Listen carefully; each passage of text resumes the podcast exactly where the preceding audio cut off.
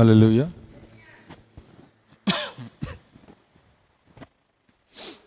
మంచిది మరి చక్కని పాటలు దేవుని స్థుతించున్నాం ఈ యొక్క సమయంలో కొన్ని ప్రార్థన వినపములు ఇక్కడ ఉన్నాయి. వాటి కొరకు మనం ప్రార్థించి మిగిలిన భాగంలోకి మనం వెళ్దాం.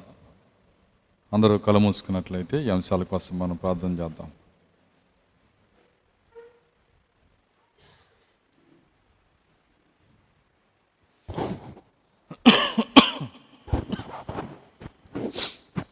స్తోత్రములు స్తోత్రములు ప్రభువ. కృపగల తండ్రిని స్తోత్రాలు చెల్లిస్తున్నాం.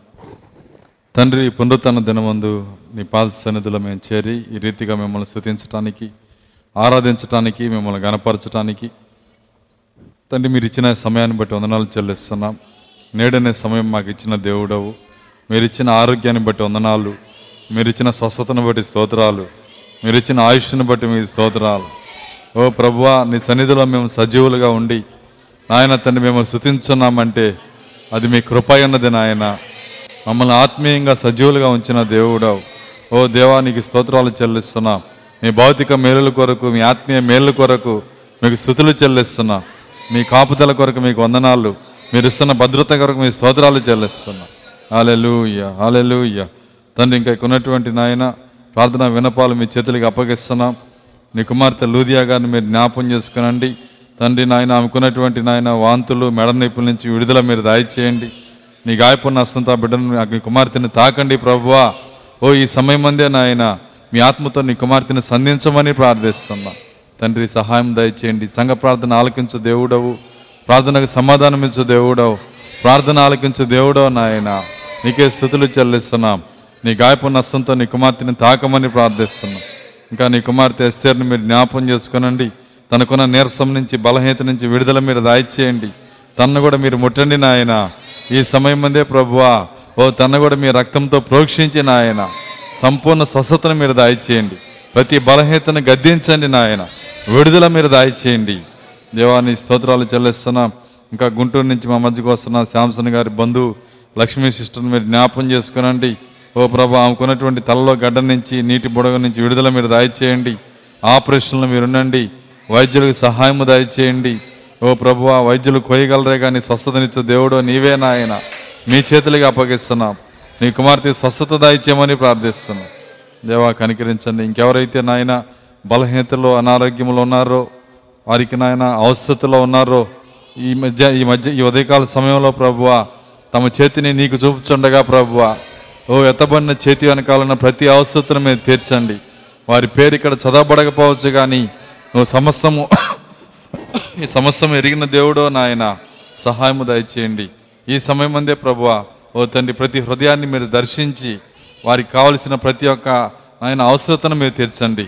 ప్రతి అనారోగ్యమును గద్దించండి.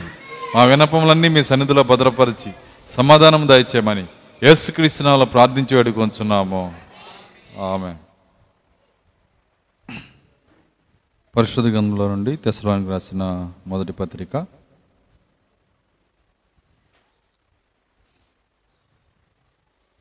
నాలుగో అధ్యాయము. పద్నాలుగో వచ్చిన చదువుకుందాం.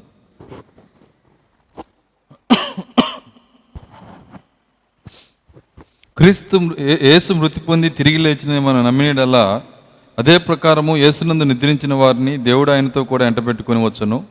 మేము ప్రభు మాటను బట్టి మీతో చెప్పినదేమనగా ప్రభువు రాకడ వరకు సజీవులమై నిలిచి ఉండి మనము నిద్రించిన వారి కంటే ముందుగా ఆయన సన్నిధి చేరము ఆర్భాటంతోనూ ప్రధాన దూత శబ్దముతోనూ దేవుని బోరతోనూ పరలోకము నుండి ప్రభు దిగివచ్చును క్రీస్తునందుండి మృతులైన వారు మొదట్లేతురు ఆ మీదట సజీవులమై నిలిచి ఉండి మనము. వారితో కూడా ఏకముగా ప్రభువును ఎదుర్కొనుటకు ఆకాశ మండలమునకు మేఘముల మీద కొనిపోబడదము. కాగా మనము సదాకాలము ప్రభువుతో కూడా ఉందము. కాబట్టి మీరు ఈ మాటల చేత ఒకరినొకడు ఆదరించుకొనుడి. దేవుడు తన వాక్యం దీవించును గాక. ప్రార్థించుకుందాం. స్తోత్రములు స్తోత్రములు స్తోత్రములు ప్రభువ. కృపగల తండ్రి మీ స్తోత్రాలు చెల్లిస్తున్నాం. తండ్రి నాయన ఈ యొక్క పునరుత్న దినమందు నీ వాక్యం వద్దకు మేము వచ్చి ఉన్నాము. తండ్రి ఇంతవరకు పాటల ద్వారా స్థుతుల ద్వారా ప్రార్థన ద్వారా ఆరాధన స్వీకరించిన దేవుడవు. తండ్రి ఈ భాగంలో వధువు మాత్రమే ఆరాధించగలదు. ఆయన తండ్రి నిత్యముగా ప్రభువ నాయన వాక్య బిడ్డలుగా ఈరోజు మమ్మల్ని మీరు కన్న దేవుడవు. ఈ అంధకార సమయంలో నాయన నిన్ను ఆరాధించే శక్తిని మాకు దయచేయండి. నేను ప్రేమించే హృదయాలు దయచేయండి. వాక్యాన్ని మాకు తెరవండి ప్రభువ. ఇక్కడున్న ప్రతి బిడ్డకు నీ కృపను అనుగ్రహించండి. వాక్యమును తెరవండి ప్రభువ. మీరు తెరవకపోతే మేము చూడలేము నాయన. మేము గ్రహించలేము ప్రభువ. మా గ్రహింపునిచ్చు దేవుడో నీవే. మమ్మల్ని చూచున్నట్టు శక్తినిచ్చు దేవుడో నీవే. దేవా సహాయం దయచేయండి. ప్రభువా నీకే స్తోత్రాలు చెల్లిస్తున్నాం. తండ్రి నాయన ఈ మధ్యాహ్న సమయంలో ఓ ప్రభువా నీ బిడల హృదయాల్లో నాయన ఓ మీ ఆత్మను కుమరించండి ప్రభువా. వాక్యము పైన ప్రేమను దయచేయండి. వాక్య ప్రత్యక్షత పైన ప్రేమను దయచేయండి. దేవానికి స్తోత్రాలు చెల్లిస్తున్నాం. వాక్యం యొక్క విధులు గైకునే శక్తిని దయచేయండి. ఓ నన్ను సిలుచాట్ను మరుగు చేయండి ప్రభువ. నేను బలహీన నన్ను బలపరిచిన ఆయన. మీరే మాట్లాడి మీ నామానికి మహిమ తెచ్చుకోమని ఎస్ క్రీస్తునాలో ప్రార్థించి వేడుకొంచున్నాము. ఆమె కూర్చున్నాం.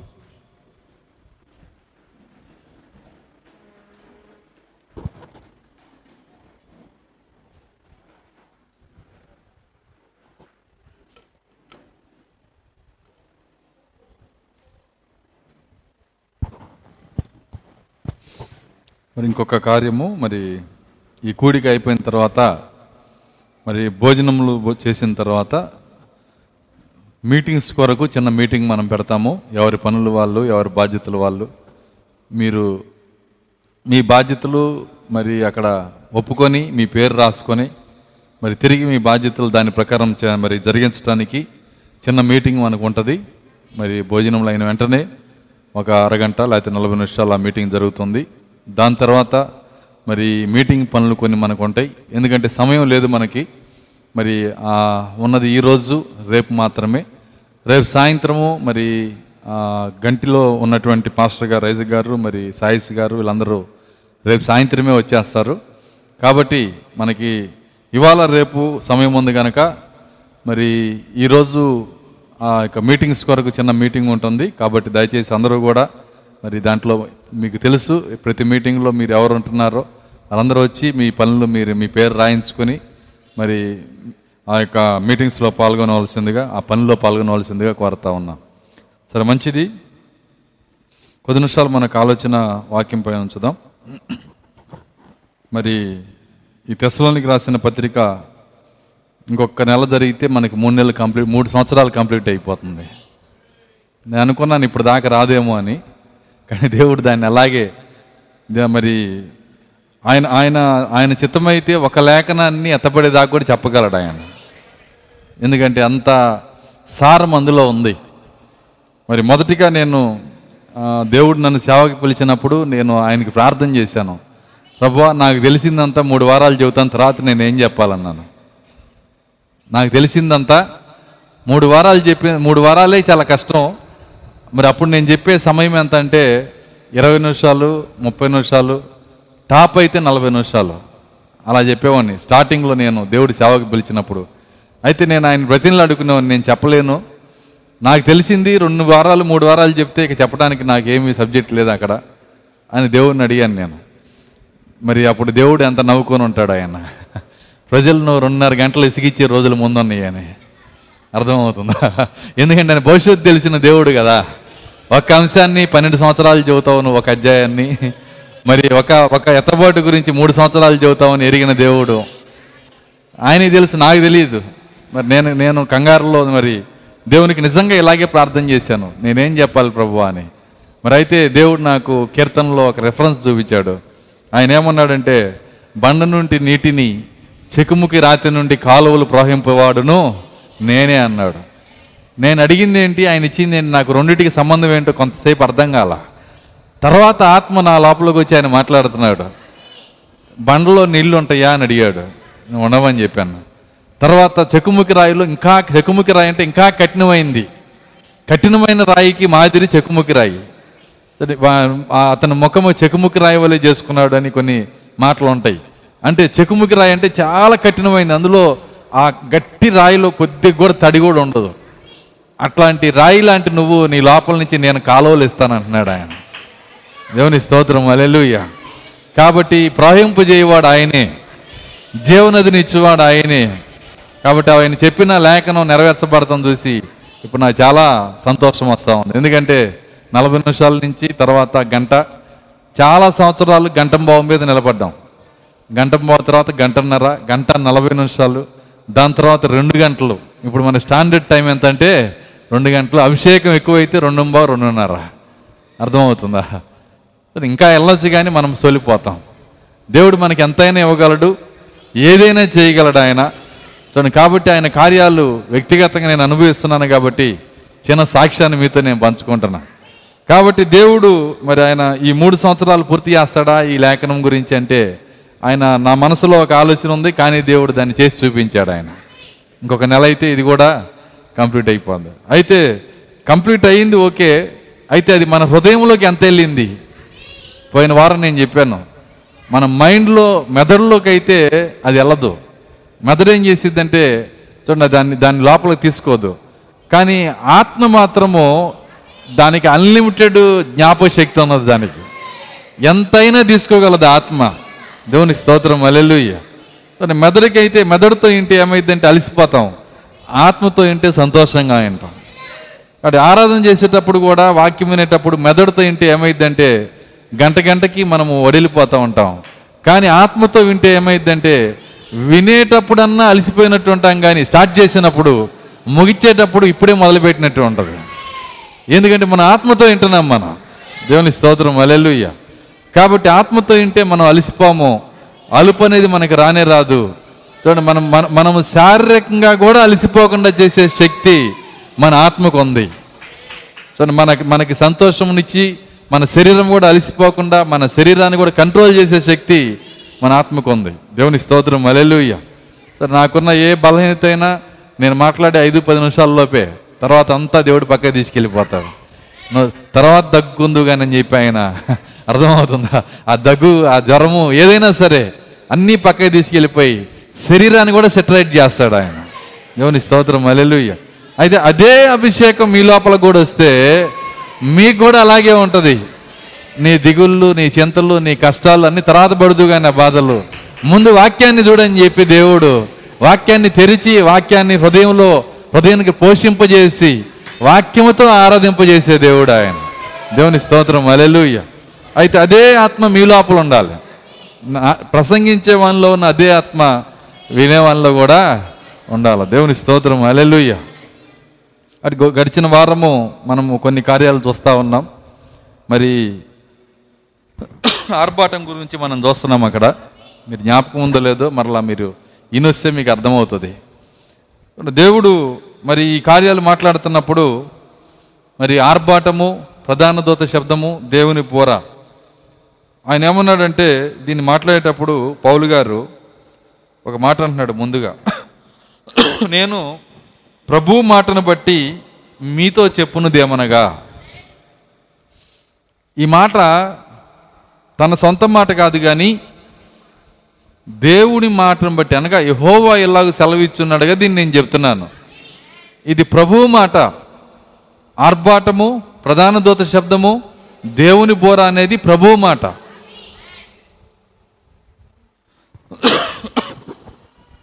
ఎందుకు దీన్ని ఈ మాటల పదాలు వాడుతున్నాడు? పోయిన వారం నేను చెప్పాను.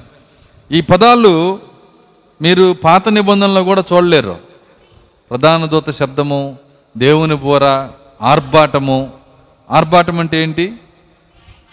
ఇందా ఇందాక మన మనం చూసాం ఇంగ్లీష్లో ఏం మాట ఉందా దానికి? ఒక షౌట్ అంటే కేక. ఆ కేక ఎందుకు వచ్చిందో చెప్పాను నేను. ప్రజలకి ఆ కేక తెలియదు. క్రైస్తవులకి ఆ కేక తెలియదు. దేవుని స్తోత్రం. అలెలుయ్య తను క్రైస్తవులు మరి వాళ్ళు చూసేది మరి ఉన్నది ఉన్నట్టుగా చూసుకొని వెళ్ళిపోతారు. కానీ వర్తమాన సంఘానికి మాత్రమే వీటి వెనకున్న అర్థం వాళ్ళకి తెలుస్తుంది.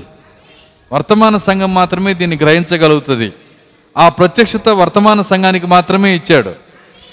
రాత్రి నేను చెప్పాను కొన్ని కార్యాలు చెప్పాను రాత్రి. మీరు వినండి చాలా ప్రాముఖ్యమైన కార్యాలు. ఆదివారం ఆదివారం చెప్పాల్సిన శనివారం చెబుతున్నాను ఒక్కోసారి.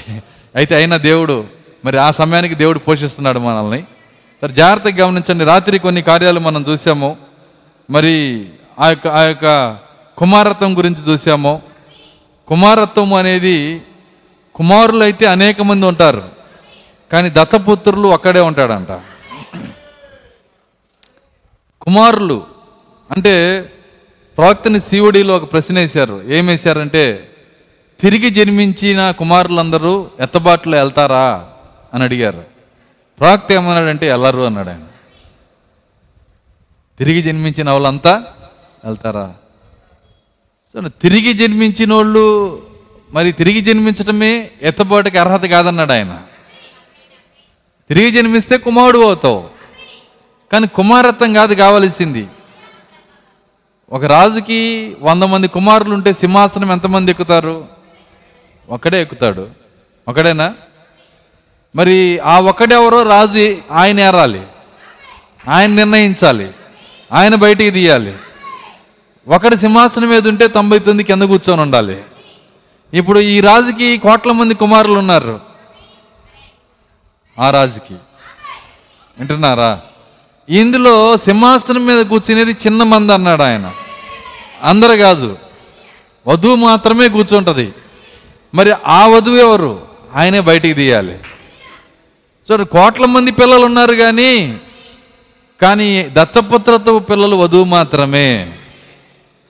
మరి దత్తపుత్రతో పిల్లలుగా ఉన్నామా? దేవుని పిల్లలుగా ఉన్నామా? చాలామంది దేవుని పిల్లలుగా ఉండి సంతృప్తి చెంది దేవుడిచ్చే ఆశీర్వాదాలతో వెళ్ళిపోతూ ఉంటారు. దేవుడిచ్చేటువంటి కార్యాలతో దేవుడు చేసే కార్యాలతో సంతృప్తి చెంది వెళ్ళిపోతుంటారు. కానీ వధువు అలా సంతృప్తి చెందదు. చూడండి వధువు చూడండి అక్కడ ఉన్నటువంటి యాకోబు యాకోబు ఇస్సాక్కి కుమారుడే కానీ ఆయన సంతృప్తి లేదు. ఆయన ఆయన దత్తపుత్రుడు అవ్వాలని ఆయన ఆశ. ఎంతమందికి అర్థమవుతుంది నేను చెప్తుంది? యాకోబు ఇస్సాకు కుమారుడే కానీ ఆయన ఆశ ఏంటంటే దత్తపుత్రుడు అవ్వాలని దత్తపుత్రుడిగా మారాలని. దత్తపుత్రుడు అంటే రెండింతల ఆశీర్వాదం రెండింతల దేవన. కాబట్టి దాని కొరకు ఆయన తృప్తి చెందట్లా. నేను ఇసాక్ కుమారుని కానీ నాకు తృప్తి లేదు. నాకు రావలసింది ఉంది. నేను పొందాల్సింది ఉంది. ఆ జ్యేష్ఠత్వాన్ని నేను పొందాలి. అదే విధంగా వధువు కూడా ఈరోజు కుమారత్వంలోనే ఉంటుంది. కానీ ఆమె దాంతో సంతృప్తి చెందదు. ఆ కార్యాలతో సంతృప్తి చెందదు. దేవుడిచ్చే దేవు దేవుడిచ్చేటువంటి కొన్ని కార్యాలు కొన్ని వరాలతో సంతృప్తి చెందదు. మీరు చూడండి అబ్రహాం సంతానం చాలామంది ఉన్నారు. అబ్రహాముకు పుట్టిన వాళ్ళు అబ్రహాం సంతానము అనేక మంది ఉన్నారు. అయితే ఈ అబ్రహాం సంతానం అందరిలో కూడా వాళ్ళలో వాళ్ళందరికీ అబ్రహాం ఏం చేశాడంటే వాళ్ళకి బహుమతులు ఇచ్చి పంపించేశాడంట. ఏం చేశాడు? బహుమతులు ఇచ్చాడు. కుమారులే. ఇస్మాయిల్ ఎవరు? కుమారుడే.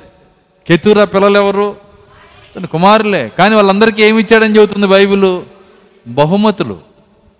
బహుమతులతో సంతృప్తి చెంది వెళ్ళిపోయారు వాళ్ళు. అంతకంటే వాళ్ళు ఏం చేయలేరు. కానీ ఇస్సాక్ అలా కాదు. తన స్వాస్థ్యమంతా ఇస్సాక్ ఇచ్చేస్తున్నాడు ఆయన.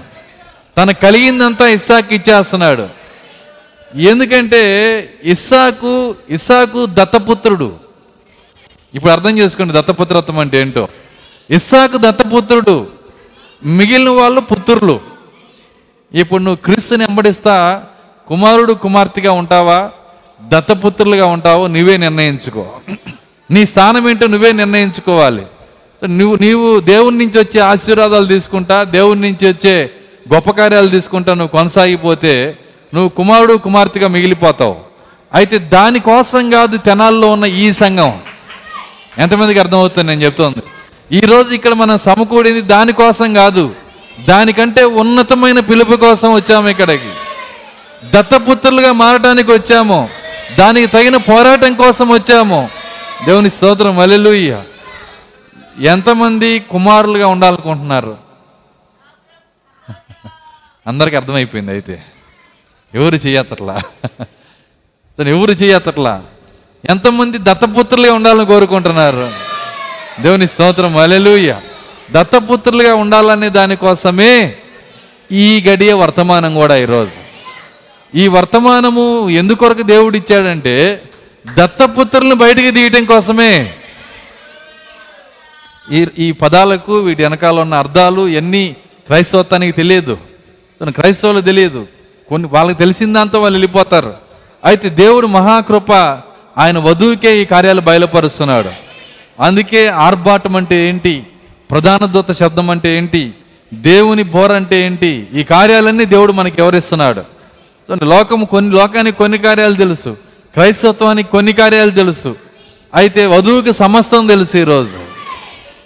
వధువు సమస్తం ఎరిగి ఉండాలి. చూడండి, సంప ఆయన ఆయన సంపూర్ణ గ్రహింపు యొక్క సకల ఐశ్వర్యం పొందాలనేదే వధువు పట్ల ఆయన చిత్తమై ఉన్నది.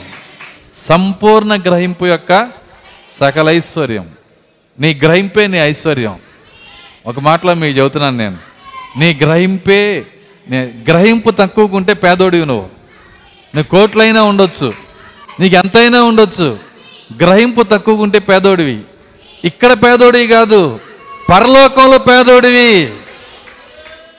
ఎవరికైతే దేవుడు సంపూర్ణ గ్రహింపు యొక్క సకలైశ్వర్యం ఇస్తాడో వాళ్ళని తన రాజ్యములో తన కొండపైన తన పిరమిడ్లో తన పట్టణములో తనతో పాటే పెట్టుకుంటున్నాడు. ఎందుకు? వాళ్ళు రాజులు. ఆ పట్టణంలో ఉండేవాళ్ళంతా రాజులు. రాజులైన యాజక సమూహం. వాళ్ళు రాజులు అవటానికి కారణం ఏంటంటే సంపూర్ణ గ్రహింపు యొక్క సకల ఐశ్వర్యం. కాబట్టి ముప్పై సంవత్సరాలు వచ్చి ఏమి ఏమి గ్రహించకుండా వెళ్తే నువ్వు ఇంకా పెద్ద పేద వ్యక్తివే పేద స్త్రీవే పేద పురుషుడివే. మరి ఇక్కడ ఎవరు పేదవాళ్ళు ఉండకూడదు అనేది నా ఆశ. ఆత్మీయ ఐశ్వర్యవంతులు ఉండాలి ఇక్కడ. దేవుని స్తోత్రం అలెలుయ్య అప్పుడు ఐస్ ఆత్మీయ ఐశ్వర్యవంతులు ఉండాలంటే ఏం చేయాలి? నువ్వు కూర్చున్న చోటే నువ్వు గ్రహింపు కోసం నువ్వు ప్రార్థన చేయాలా? ప్రభు గ్రహించే శక్తి నాకు దయచేయండి. వినే శక్తి నాకు దయచేయండి. నా హృదయాన్ని తెరవండి. ఎందుకంటే లేఖనము తెరిచే శక్తి ఒక్క పరిశుద్ధాత్మకు మాత్రమే ఉన్నది. ప్రభు అయిన యేసుక్రీస్తుకు మాత్రమే లేఖనం తెరిచే శక్తి ఉన్నది. దానికే ఆయన లూకాసు వార్తలో చెప్తున్నాడు ఒక మాట. చూడండి అక్కడ. లూకాసు వార్త.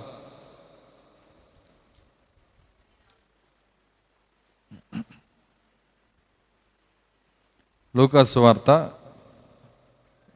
ఇరవై నాలుగు. నలభై నాలుగు వచ్చిన చదువుదాం. అంతటా ఆయన అంతటా ఆయన మోషే ధర్మశాస్త్రములోను చదవండి. ప్రవక్తల గ్రంథములలోను కీర్తనలలోను నన్ను గుర్చి రాయబడినవన్నీ నన్ను గూర్చి రాయబడినవన్నీ నెరవేరవలనని నెరవేరవల్లని నేను మీ వద్ద ఉండినప్పుడు నేను మీ వద్ద ఉండినప్పుడు మీతో చెప్పిన మాటలు మీతో చెప్పిన మాటలు నెరవేరినవని నెరవేరినవని వారితో చెప్పిన. వారితో చెప్పాను. అప్పుడు వారు లేఖనములు గ్రహించినట్లుగా అప్పుడు వారు లేఖనములు గ్రహించినట్లుగా ఆయన వారి మనసును తెరిచి ఆయన వారి మనస్సు తెరిచి క్రీస్తు శ్రమపడి చాలు చాలు. ఏం తెరిచాడంట? మనసు తెరవబడిన మనసు ఇచ్చాడు వాళ్ళకి. ఆయనే తెరిచాడు. ఈరోజు మనకు అది అవసరమై ఉంది. ఈ మధ్యాహ్నం ఈ ఉదయకాల సమయంలో మనకు అవసరమైంది ఏదైనా ఉందంటే మన మనసు దేవుడు తెరవాల. లేఖనములు గ్రహించినట్లుగా. లేఖనాలు గ్రహిస్తే ఏంటి ఉపయోగం? లేఖనాలు గ్రహిస్తే ఏంటి ఉపయోగం? ఆయన అంటున్నాడు స- సంపూర్ణ గ్రహింపు యొక్క సకల ఐశ్వర్యం. నువ్వు ఐశ్వర్యవంతుడు అవుతావు. రాజు అవుతావు నువ్వు. రాజుతో కూడా నువ్వు పరిపాలన చేస్తావు. సో నీ గ్రహింపు లేకపోతే ఎక్కడో దూరంగా దూరంగా దూరంగా నిత్యత్వపు పేదవారిగా ఉండిపోతాం. అర్థమవుతుందా నేను చెప్తుంది? ఇంకా విచిత్రం ఏంటంటే ఇక్కడ ఎవరైనా పేదవాళ్ళు ఉంటే రేపు వాళ్ళు కోటేశ్వర్లు అవ్వచ్చు. అవచ్చు అవ్వకూడదా? బఫెట్ గారని ఒక ఆయన ఉన్నాడు వారెన్ బఫెట్ అని. ఆయన ఒకప్పుడు ఆయన ప్రపంచ కుబేరులో మూడో ర్యాంక్ ఆయనది. కొన్ని లక్షల కోట్లు దాదాపు అప్పుడే ఆయనకి నాలుగు లక్షల కోట్ల రూపాయలు ఆస్తుంది ఆయనకి. ఒక కోటిని లెక్కేస్తే నాలుగు లక్షలు ఉంటాయంట ఆయన దగ్గర. అంత ఆస్తుంది ఆయన ఇంటింటికి పేపర్ వేసుకునేవాడు. ఇంటింటికి పేపర్ వేసే వ్యక్తికి నాలుగు లక్షల కోట్ల ఆస్తిపరుడుగా ప్రపంచంలోనే మూడో వ్యక్తిగా ధనవంతుల్లో ఒకప్పుడు ఆయన ఆ ర్యాంకులో ఉన్నాడు. ఒకప్పుడు పేదోడు ఇప్పుడు ఆయన కోటేస్తాడు ఒకప్పుడు కోటేశ్వరుడు ముప్పై మూడు ఇల్లు ఉన్నాయి రాత్రి చెప్పాను కదా. మూడు రొట్లు పెట్టుకుని ఎడుతున్నాడు అర్థమవుతుందా? అయ్యో నా పరిస్థితి అన్నీ కూలిపోయినాయి ఒకటి కూడా లేదు. అంటే కోటేశ్వరుడు పేదోడు అవుతాడు పేదోడు కోటేశ్వరుడు. ఇక్కడ ఇలా ఉంటుంది అనుకో మాకు నిత్యత్వంలో. నిత్యత్వంలో ఒక కోటేశ్వరుడు ఒక ధనవంతుడు రాజు ఎప్పుడూ రాజే. ఒక పేదోడు ఎప్పుడూ పేదోడు మరి ఆ నిత్యత్వం కోసం పునాది ఎక్కడ ఇవ్వాలి నువ్వు? తెలుసా? నీ కుర్చీలోనే ఇప్పుడు. నువ్వు కూర్చున్న ఆరాధనలోనే. అది నిత్యత్వం కోసం పునాది అది. నువ్వు నువ్వు రాజుగా ఉంటావో పేదోడుగా ఉంటావో ఇక్కడ నిర్ణయించుకో నువ్వు. ఒకవేళ నీకు అర్థం కాకపోతే నీకు సహాయం చేయటానికి ఆయన ఉన్నాడు ఇక్కడ ఈరోజు. అయ్యో నాకు అర్థం కావట్లేదు ప్రభువా. నా మనస్సును తెరవండి. నువ్వు ఆ రోజు లుకా సువార్తలో వారి మనసు తెరిచినట్లుగా ఎంఐ మార్గ ప్రజలు మనసు తెరిచినట్లుగా నా మనసు కూడా తెరవండి అని దేవుని దగ్గర అడగండి. ఇక్కడే దేవుణ్ణి మనసు తెరుస్తాడు. ఇక్కడ అధికమైన రాజులు రావాలనేదే నా ప్రార్థన. దేవుని స్తోత్రం అలెలుయ్య ఆత్మీయ ధనవంతులు. దేవుని స్తోత్రం అలెలుయ్య చూడండి ధనవంతులు ధనవంతులు అనేది మనకి ధనవంతులుగా కాదు ఉండాల్సింది. దేవుని దృష్టిలో ధనవంతులుగా ఉండాలి. సో ఒక చిన్న పాంప్లెట్ ఇచ్చారు నాకు దాదాపుగా ఒక ఇరవై ఐదు సంవత్సరాల క్రితం. దానిపైన ఏమున్నదంటే లోయలోని ధనవంతుడు అని రాస్తుంది. పాంప్లెట్ పైన లోయలోని ధనవంతుడు. ఆ పాంప్లెట్ నాకు ఇస్తే ఏంటా అని చెప్పి నేను చదివా. తర్వాత నేను కూడా ఈ ఒక కట్ట తీసుకెళ్ళి పంచుకుంటా సైకిల్ మీద జాకెలు మూడు దాకెళ్ళి పంచుకొని వచ్చాను అంత బాగుంది ఆ పాంప్లెట్. ఏంటి ఆ పాంప్లెట్ అంటే అందులో ఏం రాశాడంటే ఒక కార్యాన్ని రాశారు. ఆ లోయ ఒక లోయలో ఒక పెద్ద కోటేస్తున్నాడు ఎస్టేట్ మేనేజర్ ఆయన. ఆ ఎస్టేట్ ఎస్టేట్ దాన్ని ఏమంటారంటే మేనేజర్ కాదు దాన్ని ఏమంటారంటే మనకి జమీందారులు అంటారు కదా అలా. ఒక రాజు అనుకోండి అట్లాంటి వ్యక్తి. ఆ లోయ మొత్తం అతందే పొలమంతా అతందే. అయితే అందులో ఒక చిన్న రైతు ఉండేవాడు చాలా పేదవాడు. అతను చాలా అప్పులైపోయాడు. అయితే అతని దగ్గర అతన్ని అందరు ఎగతాళి చేస్తుండేవాళ్ళు. ఒకరోజు అతను ఏం చేశాడంటే ఈ యొక్క జమీందారికి సువార్త చేశాడు.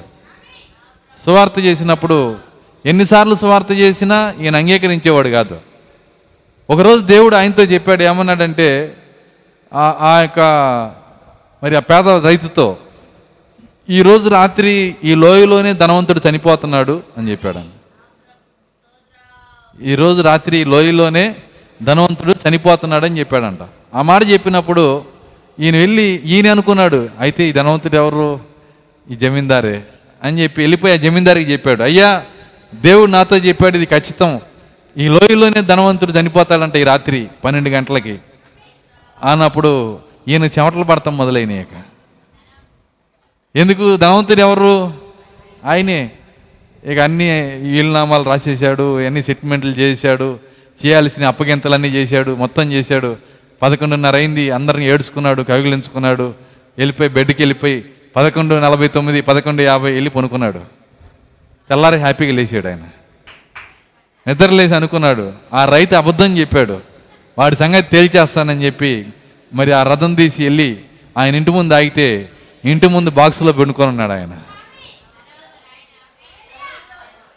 ఇంటి ముందు బాక్సులో పండుకొని ఉన్నాడు ఇంకేం అడుగుతాడు?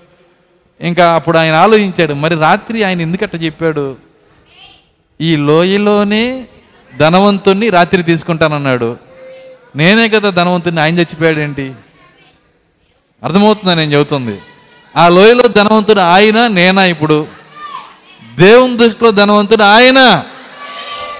రేపు భోజనం ఎక్కడి నుంచి వచ్చిందో తెలియకపోయినా నిత్యత్వపు రాజు ఆయన. దేవుని స్తోత్రం అలెలుయ్య ఆ నిత్యత్వం అంతా నువ్వు రాజుగా ధనవంతుడిగా ఉండాలని నువ్వు ఆశపడితే దాని పునాది నీ కుర్చీలోనే ఉంది. నువ్వు జాగ్రత్తగా వాక్యాన్ని వినాలి జాగ్రత్తగా లేఖనాలు వినాలి నీ గ్రహింపును దేవుడు తెరిచే విధంగా ప్రార్థించాలి. ప్రభు నా గ్రహింపును తెరవండి లేఖనాలు నాకు తెరవండి. ఎందుకంటే వాక్యము తెరుచువాడు ఆయనే. ప్రవక్త ప్రార్థన చేసినప్పుడు ఒక మాట పడతాడు. ఏమంటాడంటే ప్రభువా చేతిలో ఉన్న ప్రతివాడు బైబిల్ తెరుస్తాడు కానీ వాక్యాన్ని తెరవలేడు. వాక్యము తెరుచువాడు నీవే. ఆయన చేసే ప్రార్థన అది. నిజమది మన చేతులు ఉంటే బైబిల్ తెరుస్తాం. కోట్ల మంది కోటాను కోట్ల మంది తెరుస్తున్నారు ఉపయోగం ఏముంది? ఎట తెలిసారు అట్ట మోస్తారు. కానీ ఆయన వాక్యాన్ని తెరిస్తే మనల్ని ధనవంతులు చేసే కృప అందులో ఉంది. అందుకే ఆ మాట పౌలు గారు వాడారు. సంపూర్ణ గ్రహింపు యొక్క సకల ఐశ్వర్యము. చదవండి ఆ మాటను చదవండి. చాలా చక్కని మాట. ప్రాముఖ్యమైన మాట అది.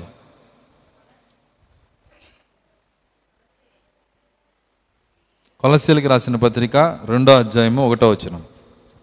మీ కొరకును మీ కొరకును లవోదిక లవోదికీయ వారి కొరకును లవోదికియా వారి కొరకును శరీర రీతిగా శరీర రీతిగా నా ముఖం చూడని వారందరి కొరకును నా ముఖము చూడని వారందరి కొరకును నేను ఎంతగా పోరాడుచున్నాను నేను ఎంతగా పోరాడుచున్నాను మీరు తెలుసుకొని కోరుచున్నాను. మీరు తెలుసుకొని కోరుచున్నాను. వారు ప్రేమ యందు అతకబడి వారు ప్రేమ ఎందు అతకబడి సంపూర్ణ గ్రహింపు యొక్క చూడండి ఈ మాటలు చెబుతుంటే దాని అసలు రూపం ఇప్పుడు నేను కళ్ళ ముందు చూస్తున్నా.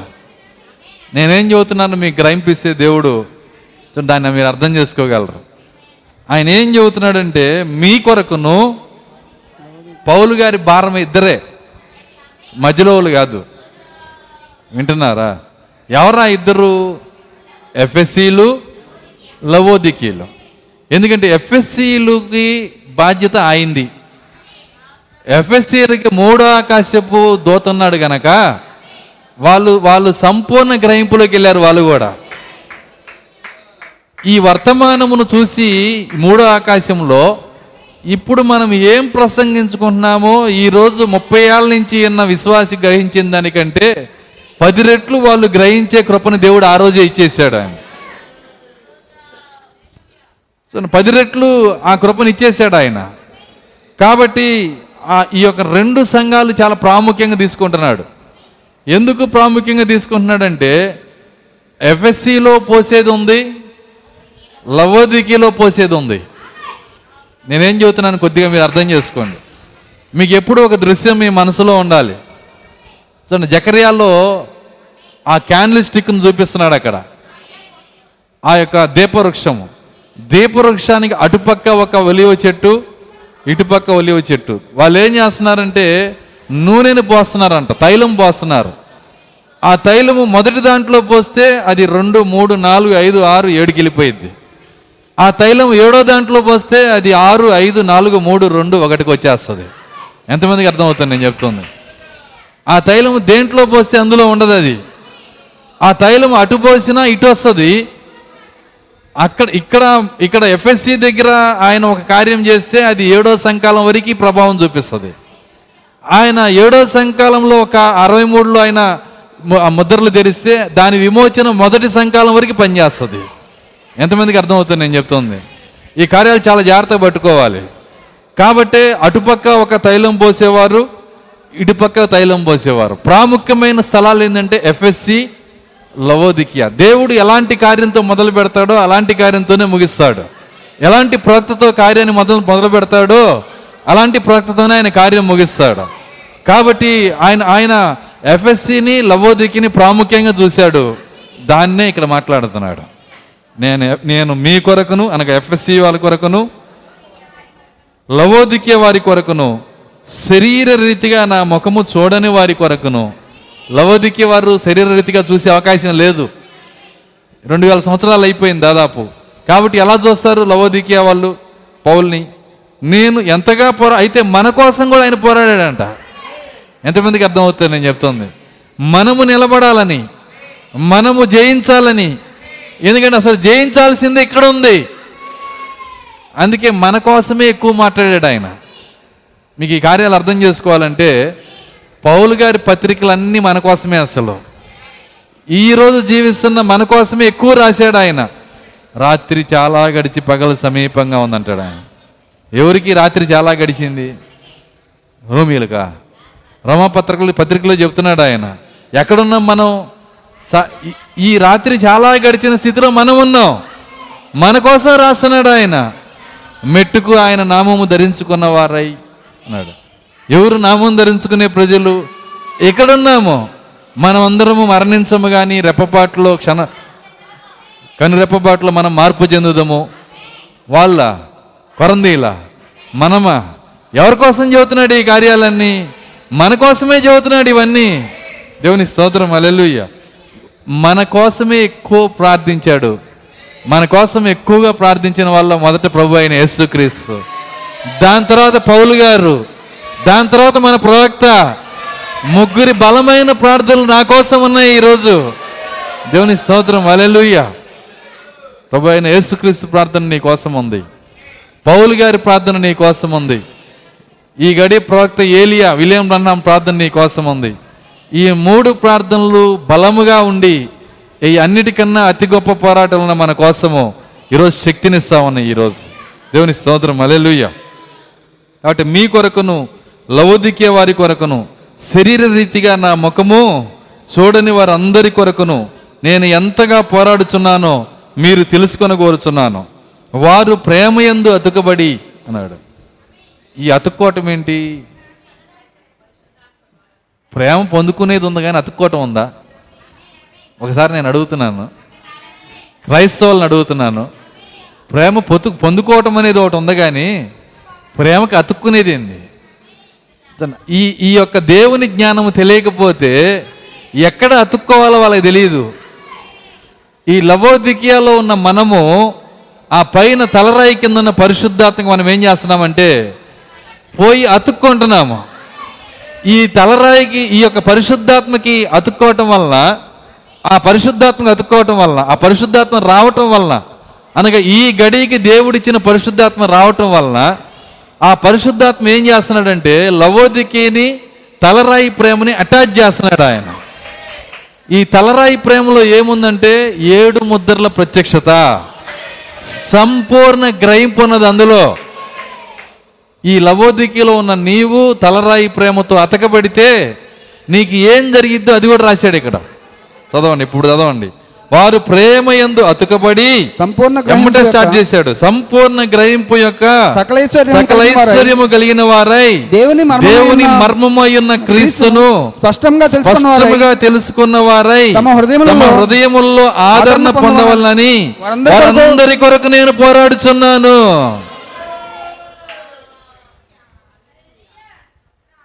సంపూర్ణ గ్రహింపు సంపూర్ణ ప్రత్యక్షత ఏడింతల వెలుగు ఎక్కడున్నది అంటే ఆ తలరాయిలోనే. దాని పేరు ప్రేమ అని చెప్పి ప్రవక్త పౌలు గారు ఎలా చెబుతున్నాడంటే మూడో ఆకాశానికి వెళ్ళి చూసి వచ్చాడు ఆయన. దేవుని జ్ఞానాన్ని చూశాడు గనకే ఆయన ఏం చేస్తున్నాడంటే దాన్ని ప్రేమ అంటున్నాడు ఆయన. మీరు ప్రేమ ఎందు అతకబడి అంటే చాలామంది "ఆహా, మేము ప్రేమ కలిగి ఉండాలి కావాలని. అది కాదు దాని అర్థం.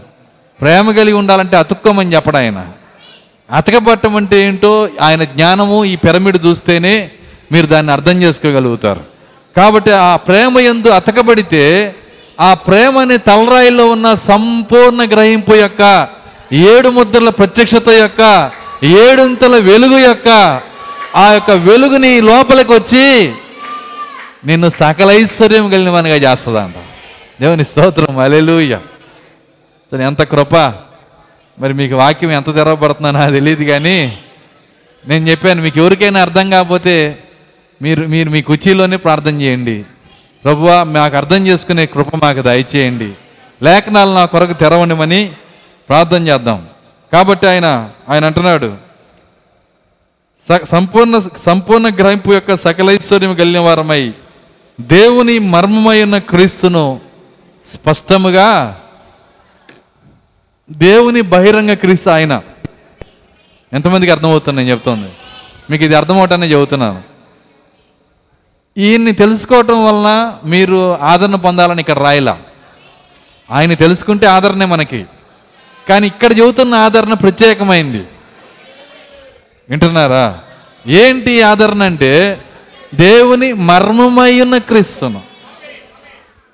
ఆదాము యొక్క మర్మమైన ఆదామును. మీకు అర్థమవటాన్ని చెబుతున్నాను నేను. ఆదాము యొక్క మర్మమైన ఆదాం ఎవరండి? అవేనా మరి ఈ క్రీస్తు ఈయన ఈయన యొక్క మర్మమైన క్రీస్తు ఈయన క్రీస్తు ఈయన మర్మమైన క్రీస్తు. అప్పుడు అదెవరు? అది ఎవరండి కొంతమంది చేతులు ఎత్తుతున్నారు వింటున్నారా? అది నువ్వే నీకు తెలిస్తే దానికి వచ్చిన ఆదరణ ఇక మరి దేనికి రాదండి? దేవుని స్తోత్రం మలెలుయ్య అది అసలైన కార్యం. ఆదరణ అంటేనే అది. నువ్వెవరు? నువ్వేమై ఉన్నావు? చూడండి అసలు నువ్వెవరని నువ్వు తెలుసుకోగలిగితే దేవుడు నీకు ఇచ్చిన స్థానం ఏంటో నువ్వు తెలుసుకోగలిగితే దానికి వచ్చే ఆదరణ మరొక దానికి అది రానే రాదండి. నీకు ఎన్ని దీవనలు వచ్చినా ఎన్ని ఆశీర్వాదాలు వచ్చినా ఎన్ని కృపలు వచ్చినా ఎన్ని జరిగినా అది దేనికి పనికిరాదు ఈ గొప్ప ఐశ్వర్యం కింద. ఏంటి ఐశ్వర్యం అంటే దేవుని మర్మమైన క్రీస్తు. అది ఎవరని గుర్తెరగటమే. దేవుని స్తోత్రం అలెలుయ్య ఆ మర్మమైన క్రీస్తు అనగా ఆయన వాక్య వధువు ఎవరండి ఆ వధువు మనమే కదా. ఏ విధంగా అది ఆయన ఆ కార్యాన్ని చేశాడు? ఎలా మర్మమైన క్రీస్తుగా మార్చాడు? క్రీస్తులో ఉన్న క్రీస్తుగా ఎలా మార్చాడు? మన స్థానం ఏంటి? ఆయన వాక్యమై ఉంటే మనము వాక్యమై ఉండాలి. ఆయన ప్రత్యక్షత అయి ఉంటే మనము ప్రత్యక్షత అయి ఉండాలి. ఆయన ఏమై ఉన్నాడో ఆయన ప్రేమ ఉంటే మనము ప్రేమ అయి ఉండాలి. ఆయన ఏమై ఉన్నాడు అదంతా మనం అయి ఉన్నామని స్పష్టముగా ఎరిగిన వారమై. ఎంతమంది వధువు ఉన్నారంటే చేయెత్తేది కాదు అది. స్పష్టముగా ఎరిగిన వారమై. ఏమన్నాడు అక్కడ? ఆ మాట వాడాడు చూడండి అక్కడ. దేవుని మర్మమైన క్రీస్తును స్పష్టముగా తెలుసుకున్న వారమై. అది అంటే ఎవరి గురించి తెలియాలి స్పష్టంగా? నీ గురించి నీకే తెలియాలా. సో ఎప్పుడైనా సరే బైబిల్ ఎలా చదవాలంటే ఆ బైబిల్లో ప్రతి వాక్యములో క్రీస్తు కనపడేడు చదవాలి. ఎందుకు క్రీస్తు క్రీస్తు కనపడేడు చదవాలి? ఆయన అక్కడ ఉంటే నేను అందులో ఉంటాను కనుక ఎందుకంటే నేను దేవుని మర్మమైన క్రీస్తుని గనక గ్రంథములో గ్రంథముని గనక వాక్యములో వాక్యముని గనక పుస్తకములో పుస్తకాన్ని గనక. దేవుని స్తోత్రం అలెలుయ్య కాబట్టి స్పష్టముగా తెలుసుకున్న వారమై తమ హృదయములలో ఆదరణ పొందవాలని వారందరి కొరకు పోరాడుచున్నాను. కాబట్టి మరి ఆ పౌలు గారు మరి ఆయన ముందుగానే ఈ కార్యములన్నీ చూశాడు.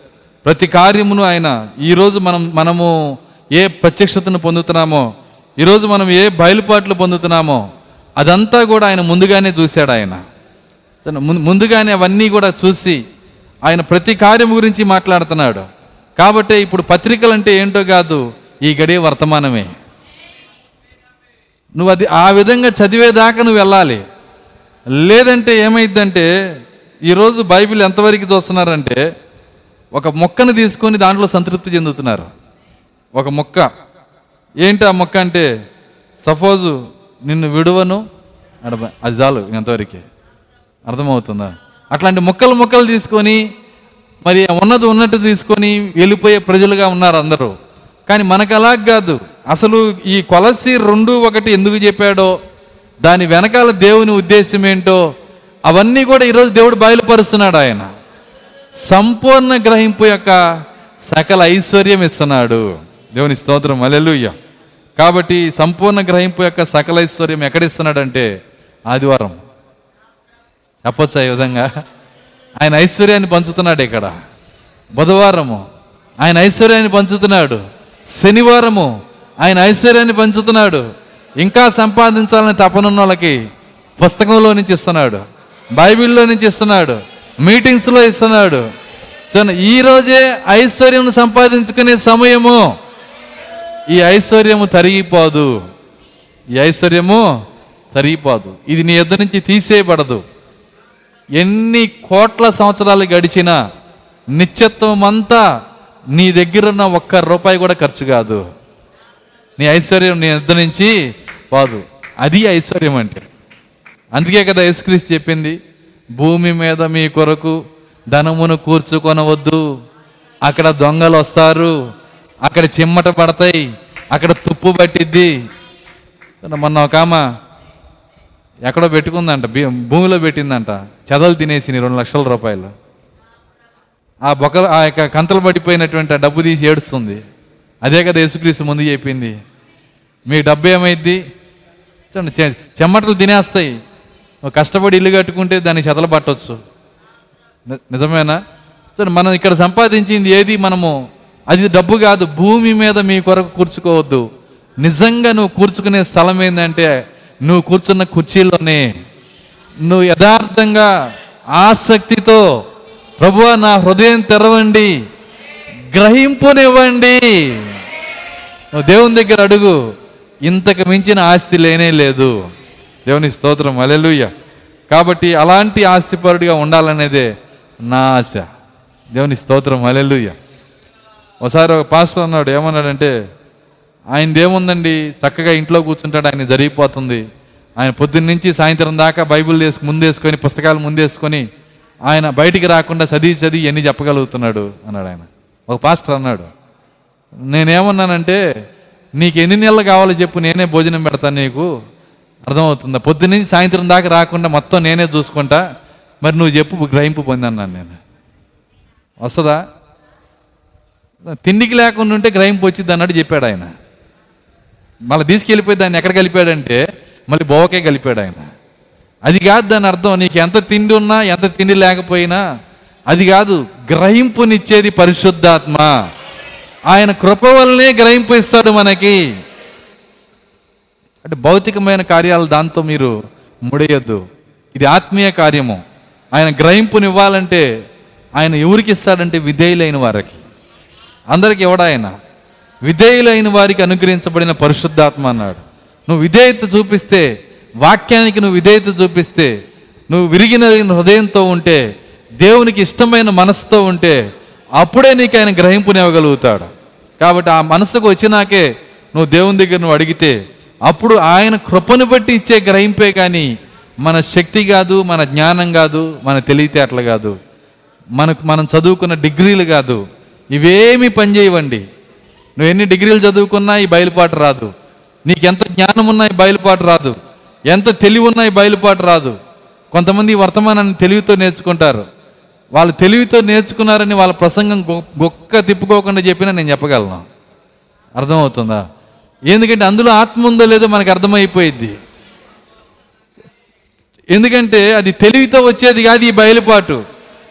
ఇది ఇది పరిశుద్ధాత్మతోనే ఈ బయలుపాటు మనం పొందాలి. దేవుని స్తోత్రం. అలెలుయ్య కాబట్టి ఆయన ఈ మాటలన్నీ చెప్పేటప్పుడు మరి చాలా చాలా ఆ మూడో ఆకాశానికి వెళ్ళిన కార్యాలతో ఆయన ముడేస్తున్నాడు. ప్రభువు నా ఆయన ఏమన్నాడంటే తెసలోని రాసిన పత్రిక నాలుగో అధ్యాయము. మేము ప్రభువు మాటను బట్టి మీతో చెప్పున్నదేమనగా ప్రభు మాటను బట్టి చెబుతున్నాడు. ఆయన సెలవిస్తున్నాడు ఈ మాట. ఆయన మనతో మాట్లాడుతున్నాడు. ఒక మాటలో చెప్పాలంటే యహోవా ఎలాగూ సెలవిచ్చున్నాడు? అది ఎందుకంటే ఇక్కడ ఆ మాట రాయాలి కానీ ఎందుకు రాయలేదంటే వాళ్ళు తీసేశారు. అంటే కొత్త నిబంధనలో యహోవా అనే మాట రాకుండా జాగ్రత్త పడ్డారు. ఎంతమందికి అర్థమవుతుంది నేను చెప్తుంది? కొత్త నిబంధనలో ఒక చోట అన్న యహోవా అని ఉందా? ఎందుకు లేదు? అంటే హఠాత్తుగా కొత్త నిబంధనలో యహోవా మాయమయ్యాడా? ఆయన గురించిన మాటలు వచ్చిన పాత నిబంధనలో యహోవా ఉన్న చోట కూడా ఇక్కడికి వచ్చేటప్పుడు ప్రభు అని పెట్టేశారు. ఇది రాసే వాళ్ళ కృషి. ఎంతమందికి అర్థమవుతుంది నేను చెప్తుంది? అలా కాకుండా ఒకవేళ పాత నిబంధనలో ఉన్న యహోవా మాటలు ఇక్కడ వాడితే యేసు యహోవా అయిపోయే ఛాన్స్ వందకి వంద శాతం ఉంది ఇక్కడ. పొరపాటున అలా చూస్తారేమో అని యేసును రెండో దేవుడిగా వాళ్ళ మనసులో ఉండి ఇక్కడ ఉన్నటువంటి యహోవా అనే మాట ఇటు రాకుండా వాళ్ళు జాగ్రత్త పడ్డారు. ఎందుకంటే మీరు కనుక ఆ మాటలు ఇక్కడ పెట్టి చూస్తే ఒక రోజు నేను చెప్తాను రెండు గంటల టైం పడుతుంది. ఎక్కడెక్కడ ఆయన ఆయన ఈ మాటలు వాడాడో ఏ మాటలు చూస్తే అక్కడ యహోవా అని వస్తుందో యేసు యహోవా ఎలా అవుతాడో. సో నీ కార్యాలు మీరు చూస్తే అర్థమవుతాయి. ఒకరోజు దాన్ని ప్రత్యేకంగా చూద్దాం. జాగ్రత్తగా గమనించండి ఇక్కడ. ఆయన ఆయన ప్రభువు మాటను బట్టి అంటే అర్థం ఏంటంటే యహోవా ఇలాగూ సెలవిచ్చుచున్నాడు. దేవుని స్తోత్రం అలెలుయ్య యహోవా ఇలాగూ సెలవిచ్చున్నాడు ఏంటంటే ఆర్భాటముతోనూ ప్రధాన దూత శబ్దముతోను దేవుని బొరతోను. ఆర్భాటము అంటే పోయిన వారం చెప్పాను నేను. ఆర్భాటం అంటే కేక. ఎంతమంది డబ్బులు ఎంత లోపలేసుకుంటారో నాకు తెలియదు ఇది ఆత్మీయ ధనం అని చెప్పాను నేను. ఆర్భాటం అంటే కేక. సో నా కేక ఆ కేక వెనకాల ఉన్న మర్మం ఏంటి? ఎందుకు దాన్ని కేక అన్నాడు? కేకతో ఆయన వస్తాడంట. కేకతో ఆయనే వస్తాడు. ఆయన వచ్చే ముందు కేక వస్తుంది. ఆ కేక ఏంటో మనము మత్త ఇరవై ఐదుకి వెళ్ళాము. పోయిన వారమే వెళ్ళాము. చూసామా? ఇప్పుడు వద్దాం రండి మొత్తం ఇరవై ఐదుకి. మత్తయి సువార్త ఇరవై ఐదు.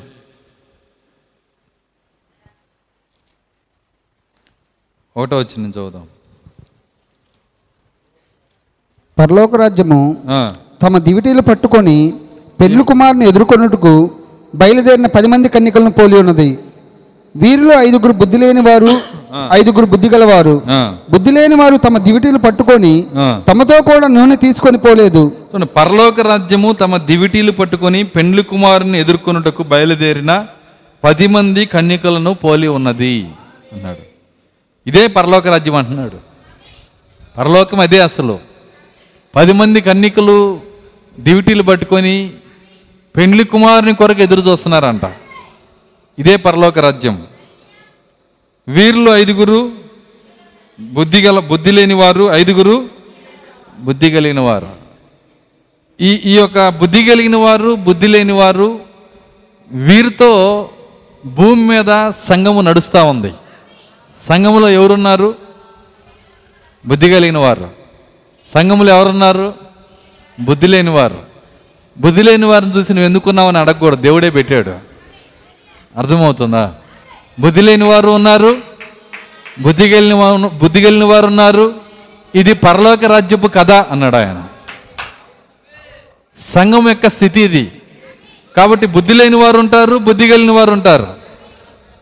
ఎందుకున్నారని మనం ప్రశ్నించకూడదు. దేవుడు అలా పెట్టాడు. సరే చదవండి తర్వాత. బుద్ధి గలవారు ఆ, తమ దివిటీలతో కూడా.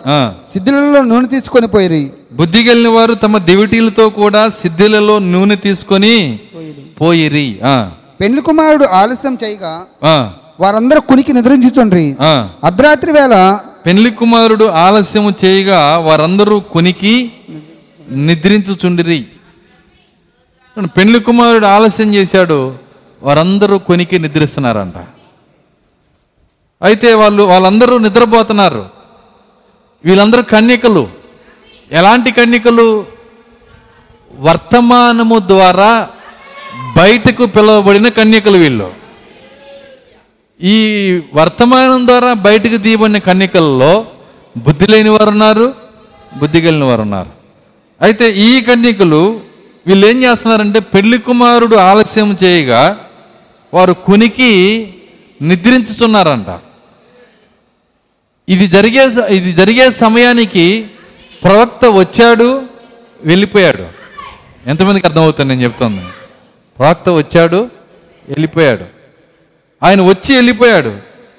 వచ్చి వెళ్ళిపోయిన తర్వాత ఈ వర్తమాన సంఘ ప్రయాణంలో ఈ సంఘం ఏం చేసిందంటే వర్తమాన సంఘము బుద్ధి కలిగిన వాళ్ళు నిద్రపోయారు. వింటున్నారా నేను చెప్పే కార్యం? బుద్ధి కలిగిన వాళ్ళు నిద్రపోయారు. బుద్ధి లేని వాళ్ళు నిద్రపోయారు. నిద్ర అంటే ఏంటి? నేను చాలాసార్లు దీని బేసిక్స్ చెప్పుకుంటా వచ్చే మళ్ళీ గుర్తు చేస్తాను నేను మీకు నేను. నిద్ర అంటే అర్థమైందంటే గ్రహింపు లేకపోవుట. గ్రహింపు లేకపోవుట. గ్రహింపు ఉండుట? అది ఏం చెబుతున్నాడు ఇప్పుడు ఇక్కడ? మాట మర్చిపోకూడదు. గ్రహింపు కలిగి ఉండుట సకలైశ్వర్యం కలిగి ఉండుట గ్రహింపు లేకపోవుట నిద్రపోవుట. అర్థమవుతుందా? గ్రహింపు లేకపోతే ఏంటంటే నిద్రపోతున్నాం గ్రహింపు లేకపోవటం అంటే అర్థం ఏంటి? ఒక వ్యక్తి నిద్రపోతున్నాడు అనుకో ఇంట్లో. ఆ ఇంట్లో దొంగలు వచ్చారు బీరో పగలు కొట్టారు డబ్బులు ఎత్తుకెళ్ళిపోయారు విలువైన అన్ని తీసుకెళ్ళిపోయారు. వాడు నిద్రపోతున్నాడు చచ్చిపోలా అర్థమవుతుందా? వాడి కళల్లో ఉన్నాడు మంచి కళలో ఉన్నాడు వాడు. అంతా అయిపోయినాక నిద్రలేసి చూసుకుంటే బీరువా పగలగొట్టుంది ఇల్లంతా గందరగోళంగా ఉంది. అయ్యో ఇదంతా జరిగేది నాకు తెలియలేదే. ఎందుకు తెలియలా? ఇంట్లో లేడా? ఉన్నాడు. అర్థమవుతుంది. ఇంట్లో ఉన్నాడు కానీ ఎక్కడ ఎక్కడున్నాడు నిద్రలో ఉన్నాడు. ఇక్కడే ఉన్నాడు. సంఘంలోనే ఉన్నాడు. ఎంతమందికి అర్థమవుతుంది నేను చెప్తుంది? ప్రతి ఆదివారం వస్తున్నాడు. ప్రతి శనివారం వస్తున్నాడు ప్రతి బుధవారం వస్తున్నాడు. ఇక్కడే ఉన్నారు కానీ అన్నీ పోయినాయి. ప్రార్థనా జీవితం పోయింది. అర్థమవుతుందా? పరిశుద్ధాత్మ పోయింది. సంతోషం పోయింది. విలువైన కార్యాలన్నీ పోయినాయి. ఎందుకు పోయినాయి? నిద్రపోయాడు. అర్థమవుతుందని నేను చెప్తుంది? ఈ నిద్ర అనేది నువ్వు ఎక్కడున్నావో ఎంత మురికి స్థితిలో ఉన్నావో ఎంత పాపంలో ఉన్నావో ఎన్ని ఎన్ని దేవునికి ఎంత వ్యతిరేక జీవితంలో ఉన్నావో నిన్ను గ్రహింపకుండా చేసేదే నిద్ర.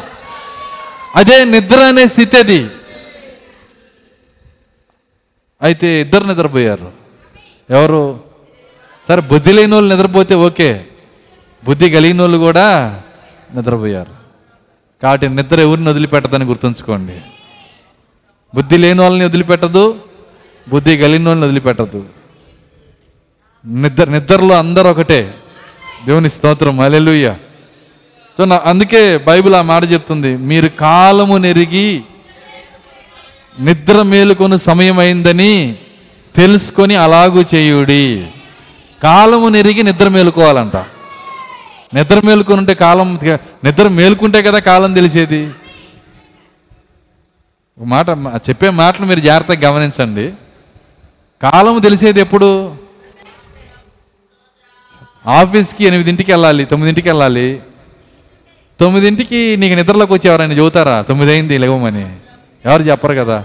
కానీ బైబిల్ ఏమంటుంది? మీరు కాలము నెరిగి నిద్ర మేలుకొని వేళ అయిందని తెలుసుకొని నిద్ర లేగవండి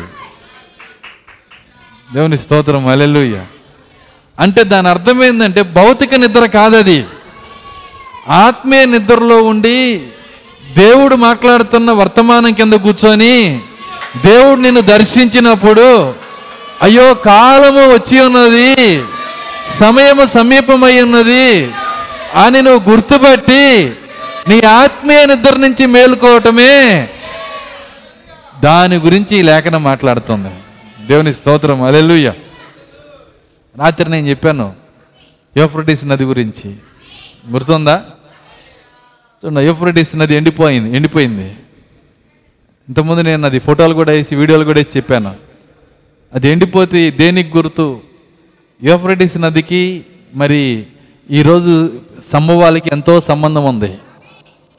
ఆ యూఫ్రటిస్ నది మరి అది ఎండిపోయిందంటే దాని అర్థం ఏంటంటే తూర్పు నుంచి వచ్చే రాజులకి అది మార్గం తెరుస్తుందంట.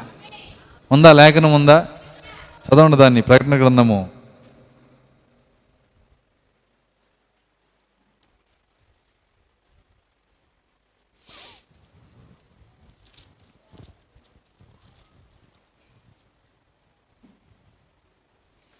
పదహారో అధ్యాయము. పన్నెండో వచనం. ఆరవ దూత తన పాత్రను ఆరో దూత తన పాత్రను యూప్రటిస్ అను మహానది మీద యూఫ్రటిస్ అను మహానది మీద కుమ్మరింపగా కుమ్మరింపగా తూర్పు నుండి వచ్చు రాజులకు తూర్పు నుంచి వచ్చు రాజులకు మార్గం సిద్ధపరచబడినట్లు మార్గము సిద్ధపరచబడినట్లు దాని నీళ్ళు ఎండిపోయిను. దాని నీరు ఎండిపోయెను. ఎవరి కోసమంట? తూర్పు నుంచి వచ్చే రాజుల కోసం. ఎవరి మీదకి వెళ్ళాలి? ఈ తూర్పు నుంచి వచ్చే రాజులు? ఇండియా మీదకా? ఎవరి మీదకి వెళ్ళాలండి? ఇజ్రాయెల్ గురించి మాట్లాడుతున్నాడు ఆయన. ఇజ్రాయెల్ దేశం మీదకి తూర్పు నుంచి వచ్చే రాజులు పోయి యుద్ధం చేసే విధముగా నా ఆ యొక్క హర్మెగిద్దోని యుద్ధము జరగటానికి. ఇది కూడా దేనికోసం రాశాడంటే హర్మెగిద్దోని యుద్ధం జరిగే సమ సమయం అది. అది జరగటానికి వీలుగా నది కూడా ఎండిపోయిందంట. నది ఎండిపోయింది అంటే ఆ ఆ యొక్క తూర్పు నుంచి వచ్చే వాళ్ళ కోసము హర్మెగిద్దోని యుద్ధం జరగటానికి రెడీ అవుతుందని అర్థం. రాకడికి అది సిద్ధపడట్లా? వింటున్నారా? హర్మెగిద్దోని యుద్ధం కోసం ఇప్పుడు సిద్ధపడుతుంది అది. రాత్రి నేను చెప్పాను ఉల్లివ్వకుండా ఒలివ కొండ రెండో రాకడికి సిద్ధపడుతుందని. ఎత్తబాటు కొరకు సిద్ధపడట్లా అది? దేని కొరకు సిద్ధపడుతుంది? ఆయన పాదం ఒలివ కొండగా తగిలి హర్మెగిద్దో నిద్దమే అది కూడా. హర్మెగిద్దో నిద్దానికి ఆయన కిందకి దిగి వచ్చినప్పుడు ఆయన పాదము ఒలివ కొండగా తగిలిద్దంట. అది తగిలినప్పుడు రెండుగా విడిపోయిద్దంట అది. ఆ విడిపోయే దానికోసం ఇప్పుడే ప్రిపేర్ అయింది అది. లోపల ఉన్న మట్టి అంతా జరిగి జరిగి జరిగి విశాలంగా డొల్లలాగా తయారవుతుంది అది. ఆయన వచ్చేట వచ్చే సమయానికి రెడీగా ఉండాలని. పర్వతానికి ఎంత సిద్ధపాటు? ఎంతమందికి అర్థమవుతుంది నేను చెప్తాను. పర్వతానికి ఎంత సిద్ధపాటు ఉంది? మరి మనం పర్వతానికంటే గొప్ప పర్వతాలం మనం. మనం కదలం మనం. సో నిజంగా దేవుని కార్యాల కొరకు సిద్ధపాటు ఆయన మనల్ని ఎన్నుకున్నట్లయితే మనలో ఉండి తీరుతుంది. ఖచ్చితంగా సిద్ధపాటు మనలో ఉండాలి. సో అక్కడ ఉన్నటువంటి ఆ యొక్క ఒలివ కొండ ఆయన రాకడ కొరకు సిద్ధపడుతుంది. ఆ ఒలివ కొండ మీద ఆయన అడుగు పెట్టినప్పుడు అది రెండుగా చీలిపోతుంది. ఒక విశాలమైన లోయ ఏర్పడుతుంది. ఆ లోయలోనే యహోవా ఆ లోయలోనే ప్రభు అయిన యేసుక్రీస్తు. మరి ఆయన వెనకాల కొన్ని గుర్రాలు వస్తాయి. నాకు ఒక గుర్రం రిజర్వ్ చేయబడింది అక్కడ. దేవుని స్తోత్రం. అలెలుయ్య నేను దాన్ని నమ్ముతున్నాను. ఆ హర్మగిద్దం యుద్ధము చీలిపోయిన ఒలివల కొండ నేను సంచరించబోతున్నాను అక్కడ. దేవుని స్తోత్రం అలెలుయ్య అయితే నాకు టికెట్ అవసరం లేదు. ఇప్పుడు వెళ్తే టికెట్ కావాలా? అప్పుడు మనకి టికెట్ అవసరం లేదు. సో నాకు అక్కడ ఎరుసలేంలోనే మనం ఉంటాము. ఎరుసలేంలో ఆయనతోనే మనం ఉంటాము. వెయ్యేళ్ళు పరిపాలన మనం చేయబోతున్నాము. నమ్ముతున్నారు ఈ కార్యాన్ని? లేదండి వెయ్యి రోజు వెయ్యి రోజుల జీవితం ఇక్కడ ఇచ్చినా చాలు నాకు. వెయ్యేళ్ళ పరిపాలన నాకు అవసరం లేదు. ఇక్కడ జీవితమే నాకు ఎక్కువ. చాలామంది అనుకునే వాళ్ళు అనరు కానీ వాళ్ళ క్రియలు అలా ఉంటాయి. కానీ నువ్వు నిజంగా ప్రవక్త ఏమంటున్నాడంటే నేను ఖాళీగా ఉన్నప్పుడు వెయ్యేళ్ళ పరిపాలనలో ఏం జరుగుతుందనే దాని గురించి ఆలోచించి నా ఆశలు నేనే రేపుకుంటాను అంటున్నాడు ఆయన. ఎందుకంటే అది విశ్వాసం అది. జరగబోయే కార్యాల కోసం విశ్వాసం అది. దేవుని స్తోత్రం. అలెలుయ్యా సో అక్కడ ఈ యూఫ్రటీస్ నది గురించి ప్రవచనాలు ఇవన్నీ నెరవేరుతా ఉన్నాయి. ప్రతి కార్యము అది చూ అది అది మనతో మాట్లాడుతుంది చివరి దినం అని చెప్పి చెబుతోంది. ప్రవచనాలు నెరవేర్చబడతా ఉన్నాయి. ఆ యూఫ్రటీస్ నది దగ్గర అది ఎండిపోయినప్పుడు జరిగేది ఏంటంటే అది హర్మిగిద్దోనికి అది సిద్ధపడుతుంది. మరల తొమ్మిదో అధ్యాయంలో ఇంకో మాట ఉంది యూఫ్రటీస్ నది గురించి.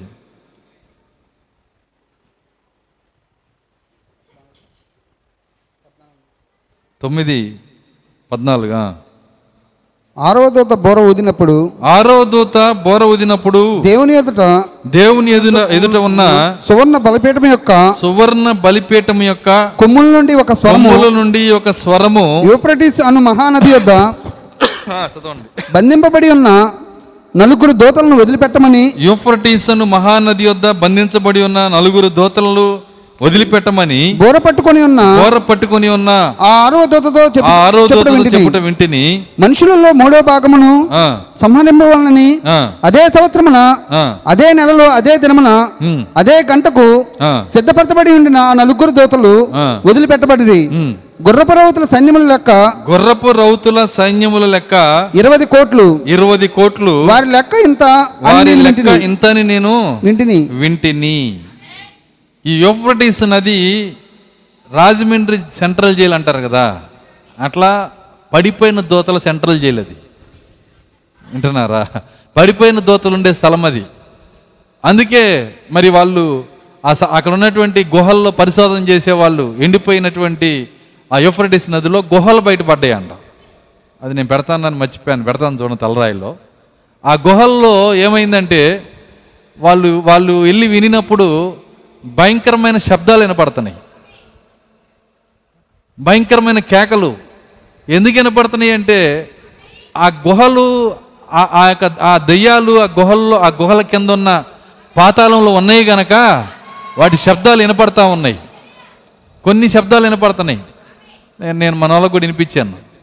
విచిత్రం ఏంటంటే అందులో ఒక్క లేడీ అరుపు కూడా లేదు. నేనేం చెబుతున్నాను అర్థం చేసుకోండి. ఆ అరిసిన ఆ దెయ్యాల అరుపుల్లో ఆడ అరుపు అనేది లేదు. ఎందుకు లేదంటే అది కూడా చెప్తాను నేనండి. ప్రవక్త అంటున్నాడు దేవదూతల్లో ఆడ దేవదూతలు లేవన్నాడు ఆయన. నేను చెప్పేది వర్తమానమే. మీరు చదివి అనండి ఇక్కడ. చదివి మీరు చదవండి. ఎందుకంటే కొంత కొంతమంది పెయింట్ వేస్తుంటారు. చాలామంది లేడీస్ చక్కనైన అందమైన స్త్రీలు జుట్టు ఎరబోసి ఇక్కడ దాకా పెంచుకొని రెండు రెక్కలు వేసుకొని ఏదో చేస్తున్నట్టుగా. అట్లాంటి శ్రీ అట్లాంటి స్త్రీ దేవదూతలు లేవని చెప్పేశాడు ఆయన. అర్థమవుతుందా? దేవదూతల్లో ఆడదేవదూతలు లేవు. అందుకే అక్కడ వినపడినవన్నీ మగ మగ గొంతులే భీకరంగా ఉన్నాయి అన్నీ. భయంకరంగా ఉన్నాయి. వీళ్ళకి వినిపించాను నేను చూసి విన్నారు వాళ్ళు. ఘోరంగా ఉన్నాయి.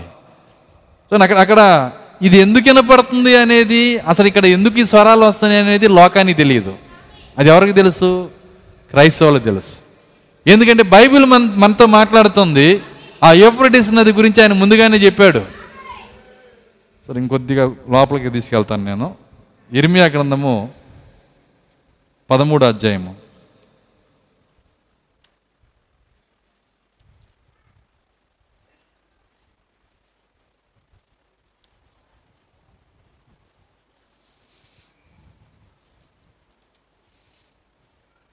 పదమూడు ఒకటి నుంచి చదువుదాం. నేనే చదువుతాను. ఎక్కువ వచనాలు చదవాలి కాబట్టి. యహోవ నాతో ఇలాగ సెలవిచ్చెను. నీవు వెళ్ళి అవిసినారకి నడికట్టుకో నడికట్టుకొని నీ నడుమును దాన్ని కట్టుకొనము. నేలలో దాన్ని వేయకము. కావున యహోవా మాట చొప్పున నేను నడికట్టు ఒకటి కొని నడుమును కట్టుకుంటుని. రెండో మారు యహోవాకు నాకు ప్రత్యక్షమై నీవు కొని నడుమును కట్టుకొని నడికట్టు తీసుకొని లేచి యోఫ్రటీస్ నది వద్దకు పోయి అక్కడ నున్న బండబీటల్లో దాన్ని దాచిపెట్టమనగా. అంటున్నారా? అక్కడ ఉన్న దాన్ని దాచిపెట్టు. ఆ బండబీటల్లోంచి కేకలు వచ్చినాయి. జాగ్రత్తగా గమనించండి ఇక్కడ. యహోవా నాకు ఆజ్ఞాపించినట్లు నేను పోయి యూఫ్రటీస్ నది నొద్ద యూఫ్రటీస్ నొద్ద దాన్ని దాచిపెట్టి తిని.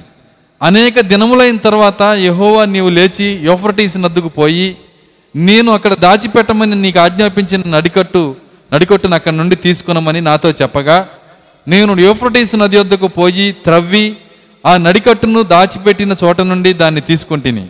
నేను దాన్ని చూడగా ఆ నడికట్టు చెడిపోయి ఉండెను. అది దేనికి పనికిరానిదాయను కాగా యహోవాకు నాకు ప్రత్యక్షమై ఇలాగ సెలవిచ్చాను.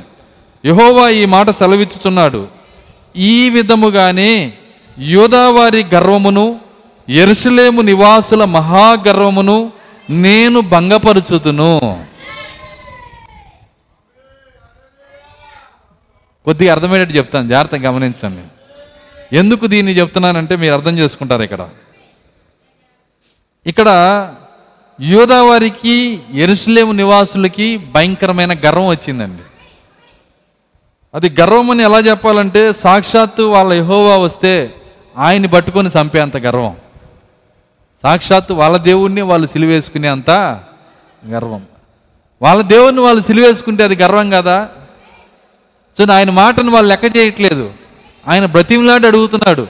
నేను కనికరమునే కోరుతున్నాను కానీ బలిని కోరట్లేదని. కాబట్టే ఆయన ఆయన వారి భంగమును వారి యొక్క గర్వమును భంగపరచడానికి దేవుని దగ్గర ఒక ప్రణాళిక ఉంది. ఏంటి ఆ ప్రణాళిక అంటే దాన్ని చూపిస్తున్నాడు. ఒక నడికట్టు తీసుకో. ఆ నడికట్టు ఏంటో కాదు. వింటున్నారా? అది ఇస్రాయిల్ జాతి. ఏందండి అది? ఇస్రాయిల్ జాతి. నడికట్టు అనేది సేవ. నడికట్టు అనేది సేవ గుర్తు. మరి నా సేవకులు నా సే- నా యొక్క నా యొక్క దాసులు ఎవరు? ఇస్రాయేళ్ళు దేవుని యొక్క దాసులు. వారిని సూచించే నడికట్టును ఆయన ఏం చేశాడంటే యూఫ్రటీస్ నది దగ్గర దాని గుణపాఠం ఉంది. ఎంతమందికి అర్థమవుతుంది నేను చెప్తుంది? యూఫ్రటీస్ నది దగ్గర దానికి ఒక గుణపాఠం ఉంది. దాని గర్వము నేను భంగము చేస్తాను. మీరు దీన్ని అర్థం చేసుకోవాలంటే సరే కొద్దిగా చదివి ముందుకెళ్దాం.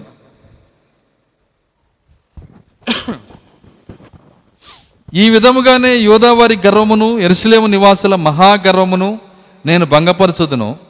అన్యదేవతలను పూజించుచు వాటిని నమస్కారం చేయు చేయుదుమని వాటిని అనుసరించుచు నా మాటలు విననొల్లక తమ హృదయ కాటిని చొప్పున నడుచుకున్న ఈ ప్రజలు. దేనికి పనికిరాని ఈ ప్రజలు? దేనికి పనికిరాని ఈ నడికట్టు వలె అగుదురు. ఇప్పుడు ఈ నడికట్టు ఎవరు? ఇస్రాయిల్. వాక్యంలోనే ఉంది ఆ కార్యము. ఈ నడికట్టు ఎవరో కాదు ఇస్రాయల్. కానీ ఈ నడికట్టు ప్రజలు ఏమవుతారంట? దేనికి పనికిరాని వారిగా తయారవుతారంట. ఎందుకని? ఎందుకని? గర్వమును బట్టి. సో అతిశయము గర్వము. కాబట్టి మన జీవితంలో ఎప్పుడు ఏది వచ్చినా పర్వాలేదు కానీ గర్వాన్ని మాత్రం రానివ్వద్దు. ఏ విషయంలో అతిశయం రానివ్వద్దు. దేవుని స్తోత్రం. అలెలుయ్యా ఎందుకంటే గర్వం వచ్చిన రోజు ఆయన ఏమన్నాడంటే గర్విష్ఠుడా నీకు నేను విరోధిని అంటున్నాడు ఆయన. దేవుడే విరోధిగా మారతాడు.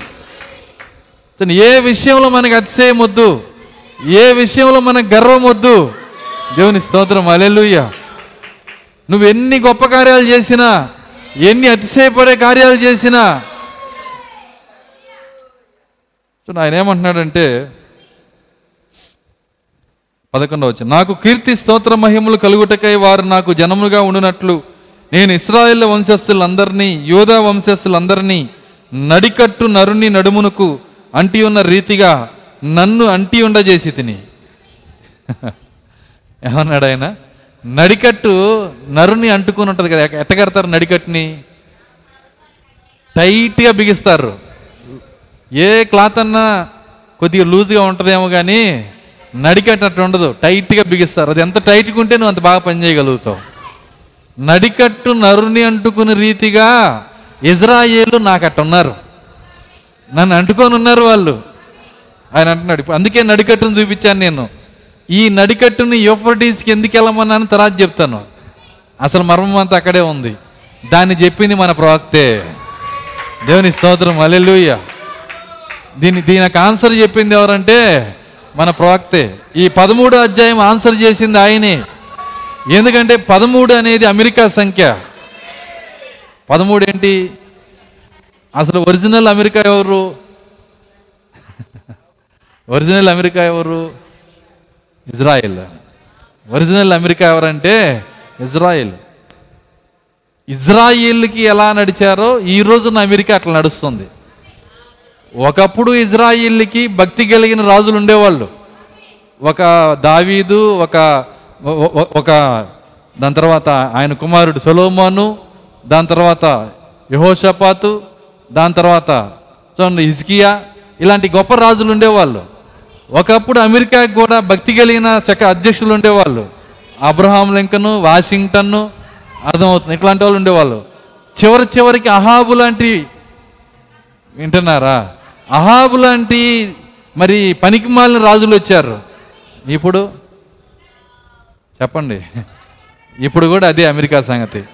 యాజ్ టీజ్గా అమెరికా ఇజ్రాయిల్ ఒకటైపోయింది అసలు ఇజ్రాయిల్ని బట్టే అమెరికా వచ్చింది.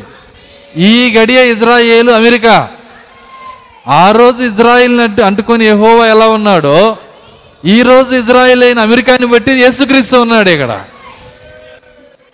ఆ ఇజ్రాయెల్ విశ్వాసఘాతకంగా ఎలాగ మారిపోయిందో ఈ అమెరికా కూడా విశ్వాసఘాతకంగా మారిపోయి అనేక పోలికలు అనేక మాదిరిలు ఉన్నాయి. అయితే మూలాన్ని మీరు పట్టుకోవాలి. ఆ రోజున్న ఇజ్రాయిల్కి మాదిరి ఈ రోజున్న అమెరికా. చూడండి ఇక్కడ మనం చూసినప్పుడు మరి ఆ రోజు ఈ రోజు ఉన్నటువంటి అమెరికా సంఖ్య పదమూడు అయితే ఆ రోజున్న ఇజ్రాయెల్ సంఖ్య కూడా పదమూడు. ఈ పదమూడుకి ఏం జరిగిద్దో ఇక్కడ ఎన్ని రాసుకుంటూ వచ్చాడు? విచిత్రం ఏంటంటే పదమూడుని అమెరికన్సే మంచి సంఖ్య అనరు. తెలుసా మీకు? దాన్ని సాతాను సంఖ్య అంటారు. కానీ వాళ్ళ దేశం దేశమే పదమూడు. వాళ్ళ నెంబరే పదమూడు. వాళ్ళ స్టార్లు వాళ్ళ యొక్క ఫ్లాగులో నక్షత్రాలు పదమూడు చారలు పదమూడు. వాళ్ళు వాళ్ళు పుట్టిందే పదమూడు రాష్ట్రాలతో. అర్థమవుతుందా? వాళ్ళ నెంబరే పదమూడు. వాళ్ళు దాన్ని అంగీకరించరు. ఏ హోటల్లో కూడా పదమూడు నెంబర్తో రూమ్ ఉండదు. ఏ హోటల్కి వెళ్ళినా అదేదో మనోళ్ళు కూడా ఫాలో అవుతున్నారు ఇప్పుడు. ఎక్కడ మన హోటల్స్లో కూడా పదమూడు నెంబర్తో రూమ్ రానివ్వరు. ఎందుకంటే వాళ్ళని చూసి నేర్చుకుంటారు కదా ఇవన్నీ. హోటల్ని ఎట్లా నడపాలి ఏం చేయాలి పదమూడు పెట్టకూడదని. పదమూడు అనేది అంత జాగ్రత్త పడతారు. ఎందుకంటే మీరు చూస్తే నా చిన్నప్పుడు ఒక సినిమా వచ్చింది. చాలా నన్ను వణికిచ్చిన సినిమా. రక్త పిశాచాల సినిమా అది. దాని పేరు ఏంటంటే ఇంటి నెంబర్ పదమూడు. అర్థమవుతుందా? నాలుగు రోజులు బయటికి రాలా నేను భయపడి. పదమూడు అనేది దెయ్యాలకు పెట్టే పేర్లు అవన్నీ సో ఈ- ఈ యొక్క పదమూడు ఇజ్రాయెల్ సంఖ్య పదమూడు అమెరికా సంఖ్య. ఇప్పుడు ఆయన అంటున్నాడు మీరు నాకు నడికట్టు మనిషికి ఎలా ఉంటుందో మీరు నన్ను అట్లా అంటుకొని ఉన్నారు మంచిదే. అయితే నడికట్టు నరుని నడుమునకు అంటి అంటి ఉన్న రీతిగా నన్ను అంటి ఉండజేసి తివి నిన్- నన్ను అంటి ఉండజేసితిని కానీ నడికట్టు నరుడు ఎంత అతుక్కొని ఉంటారో ఓ ఇజ్రాయిల్ నువ్వు నేను అట్టు ఉన్నాం కానీ ఓ వధువా కానీ ఓ వర్తమాన సంగమా కానీ చెప్పచ్చు ఆ విధంగా నేను ఆయనతో ఉన్నానండి. ఉన్నావు కానీ నువ్వు ఆయన అంటుకొని ఉన్నావు కానీ అంటున్నాడు. వారు నా మాటలు వినకపోయి ఉన్నారు అని యహోవా సెలవిచ్చున్నాడు. కాబట్టి నీవు వారితో చెప్పవలసిన మాట ఏదనగా ఇజ్రాయెల్ దేవుడైన యహోవా ఇలాగూ సెలవిచ్చుచున్నాడు. ప్రతి సిద్ధియు ద్రాక్షరసంతో నింపబడును ప్రతి సిద్ధియు ద్రాక్షరసంతో నింపబడునని మాకు మాకు తెలియదా అని వారు నీతో అని ఎడలా నీవు వారితో ఈ మాట చెప్పుము. యహోవా సెలవిచ్చినది ఏమనగా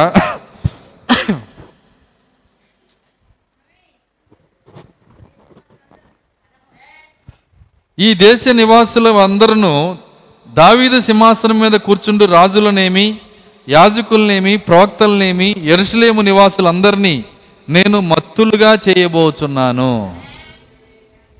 మత్తులుగా చేయబోవటం ఏంటి? శాపము. ఒక శాపము. వింటున్నారా? ఈరోజు క్రైస్తవ సమాజం మీద కూడా అదే శాపం ఉంది. ప్రపంచం మీద కూడా అదే శాపం ఉంది. నిద్ వారిపైన నిద్రమత్తు గల ఆత్మను కొమ్మరింపించదనన్నాడు ఆయన. వారిని నేను మత్తులుగా చేస్తున్నాను. నీవు గ్రహింపు లేకుండా నీ భక్తి జీవితాన్ని నువ్వు నడుపుకుంటా పోతే నీవు నిద్రపోతున్న జీవితాన్ని నువ్వు జీవిస్తే నీ పైన గాఢ నిద్రాత్మ ఉందని అర్థము. నీ పైన శాపం ఉందని అర్థము. ఆయన అంటున్నాడు అప్పుడు నేను నేను తండ్రులను తండ్రులను కుమారులను అందరినీ ఏకముగా ఒకని మీద ఒకరిని పడద్రోయిదని యహోవా సెలవిచ్చుచున్నాడు. తండ్రులను కుమారులను ఇద్దరిని పడేస్తాను. తండ్రుల్ని పడేస్తాను కుమారుని పడేస్తాను. మీరు లోతుకు వస్తేనే ఈ కార్యాలు అర్థమవుతాయి. లోతుకు వచ్చే వాళ్ళ కొరకే ఈ కార్యాలు. సో నిస్రాయిల్లు ఒక మాట కోరుకున్నారు. మా మీదను మా పిల్లల మీదను. ఆయన దాన్ని డివైడ్ చేశాడు. తండ్రుల కాలము టైటస్ చక్రవర్తి కాలము. పిల్లల కాలము హిట్లర్ ముస్సోల్ని కాలము. హిట్లర్ ముస్సోల్ని కాలం రెండింటికి రెండు వేల సంవత్సరాల గ్యాప్ ఉంది. అది తండ్రుల కాలము ఇది కుమారుల కాలము. వింటున్నారా? ఇది కుమారులు వచ్చే కాలము. దేవుని కుమారుల ప్రత్యక్షత కొరకు సృష్టి మిగుల ఆశతో అపేక్షిస్తుందంట. ఎందుకంటే ఇది కుమారులు వచ్చే కాలము. ఈ కుమారుల్లో నుంచి దత్తపుత్రులను బయటికి తీసే కాలము. దేవుని స్తోత్రం అల్లెలుయ్య ప్రతి చోట ఇదే వర్తమానం ఉంటుంది. అయితే మీరు దాన్ని పట్టుకోవాలి. అయితే తండ్రులను కుమారులందరినీ ఏకముగా ఒకరి మీద ఒకరిని పడద్రోయిదునని యహోవా సెలవిచ్చుచున్నాడు. వారిని కరుణింపను శిక్షింపకపోను. వారి ఎల్ల జాలిపడక నేను వారిని నశింపజేసేదను. చెవియొగ్గి వినుడి యహోవా ఆజ్ఞ ఇచ్చుచున్నాడు. గర్వపడకుడి మతిలాడి చెబుతున్నాడు ఏం చేయొద్దంట? గర్వపడకుడి చెవియొగ్గుడి. చెవియొగ్గి వినుడి. యహోవా ఆజ్ఞ ఇచ్చుచున్నాడు. గర్వపడకుడి ఆయన చీకటి కమ్మ చేయక మునిపే. మీ కాళ్ళు చీకటి కొండలకు తగలక మునిపే. వింటున్నారా? ఆయన చీకటి కలగజేయక మునిపే. ఇదంతా ఒకటే కదండి. ఎందుకు పది మంది కన్యకలు దివిటీలు పట్టుకున్నారు? పోయిన వారం చెప్పాను నేను. చీకటి వచ్చింది. ఎందుకు వచ్చింది? ఇక్కడ ఆయన చెబుతున్నాడు ఆయన. ఆయన నేనే కలగజేస్తున్నాను చీకటిని అంటున్నాడు ఆయన. ఆయన చీకటి కలగజేయక మునిపే నీ కాళ్ళు చీకటి కొండలకు తగలక మునిపే వెలుగు కొరకు మీరు కనిపెట్టుచుండగా ఆయన దాన్ని గాఢాంధకారముగా చేయక మునిపే. మీ దేవుడైన యహోవా మహిమ గలవాడని ఆయనను కొనియాడుడి. ఆయనను ఆరాధించుడి. ఆయనను స్తుతించుడి. ఆయనను మహిమపరచుడి. అప్పుడు నీ కాలు చీకటి కొండలకు తగలకుండా కాపాడు దేవుడై ఉన్నాడు. ఆ ఉద్దేశంతోనే ఆదివారం ఇక్కడికి వచ్చాం మనం. ఆయన్ని ఆరాధించడానికి ఆయన మహిమపరచడానికి ఆయన స్థుతించడానికి మీ దేవుడైన యహోవా మహిమ గలవాడని ఆయన కొనియాడుడి. ఆయన ఎలాంటి దేవుడండి? మహిమ కలిగిన వాడు మహిమ ఆయన ఒక్కడికే ఉంది. మహిమ ఆయన ఒక్కడికే ఆ మహిమే భూమి ఆకాశాలు సృజించింది. ఆ మహిమే సృష్టిని చేసింది. ఆ మహిమే మరణం నుంచి ఆయన పిల్లలను పైకి లేపుతుంది. ఆ మహిమ కలిగినవాడు ఆయనే. ఆయన క్రైస్తవుల్లో ఆయన పిల్లల్లో ఆయన వధువులు ఆయన చేసిన మహిమలు వివరించాలంటే నిత్యత్వం చాలదు అది. దేవుని స్తోత్రం అలెలుయ్య అన్ని కార్యాలు ఉన్నాయి. ప్రాక్త అన్నాడు జస్ట్ మనం విజయోత్సవ దినములు అంటున్నాడు.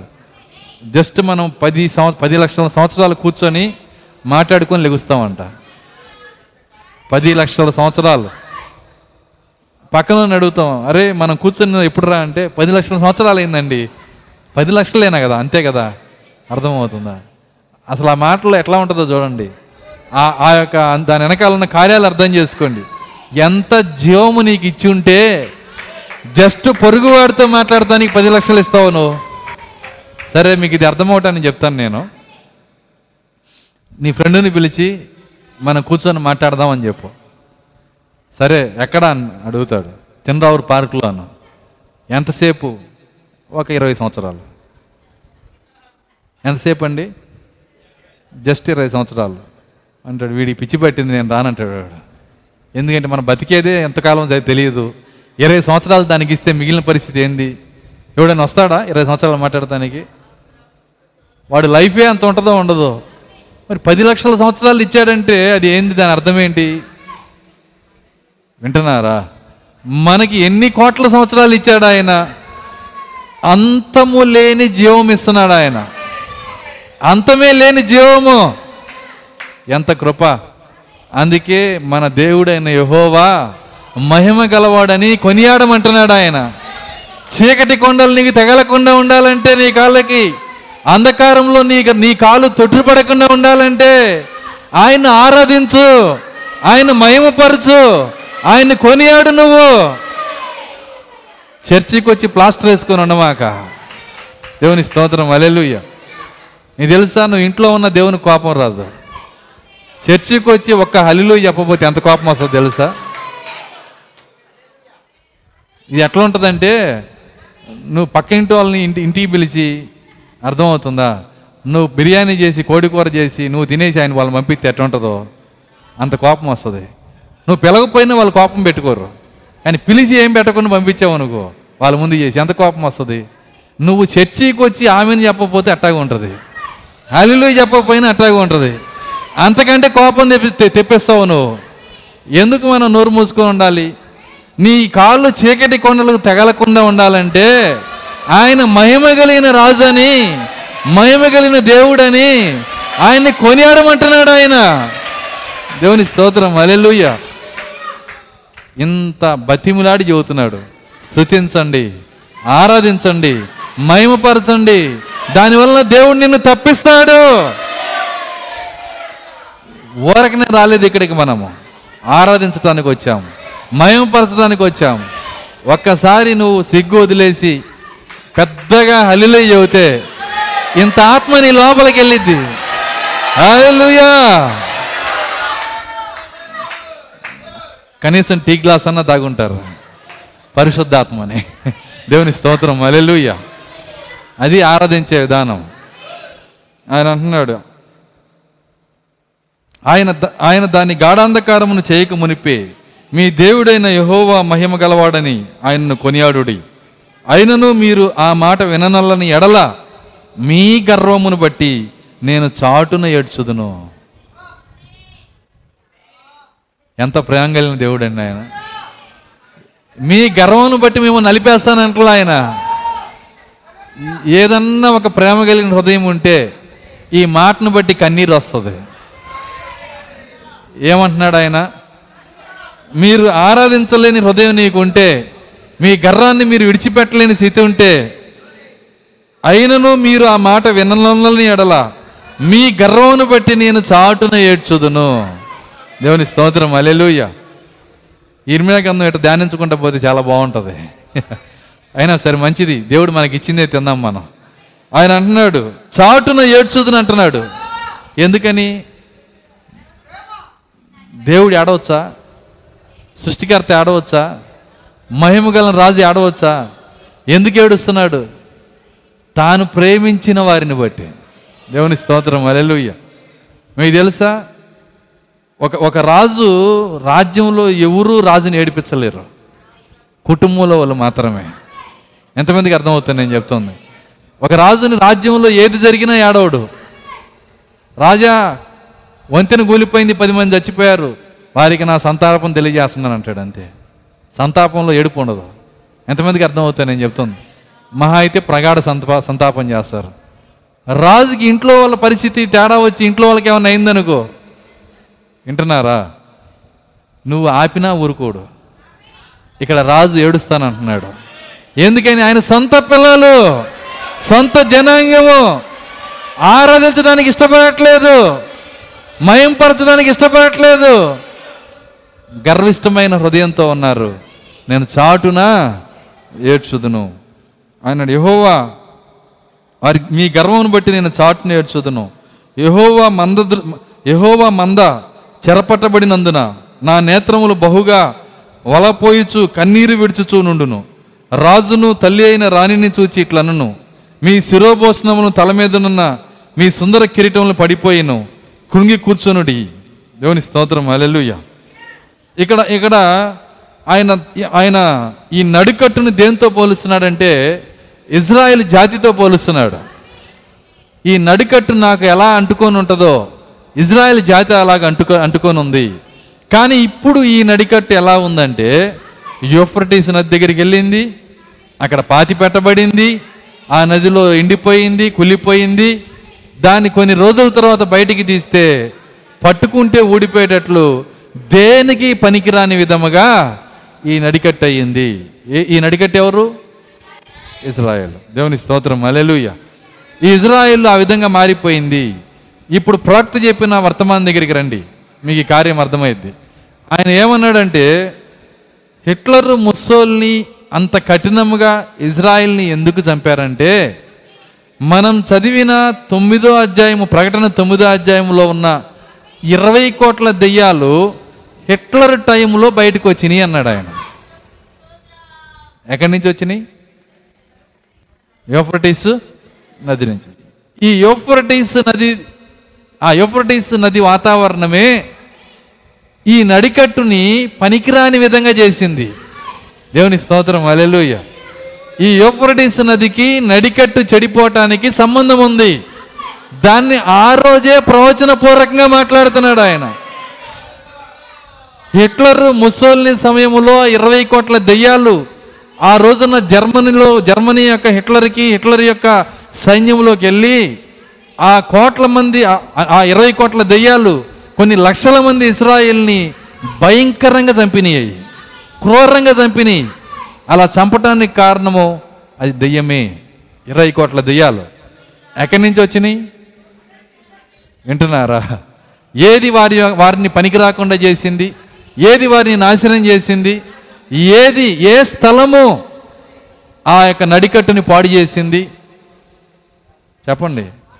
యోఫర్టీస్ నది స్థలం. ఎంతమందికి అర్థమవుతుంది నేను చెప్తాను? రేపు మరలా ఆ నది ఎండిపోయినప్పుడు మరలా తూర్పు నుంచి రాజులు వచ్చినప్పుడు అక్కడ మరలా ఒక యుద్ధం జరుగుతుంది అక్కడ.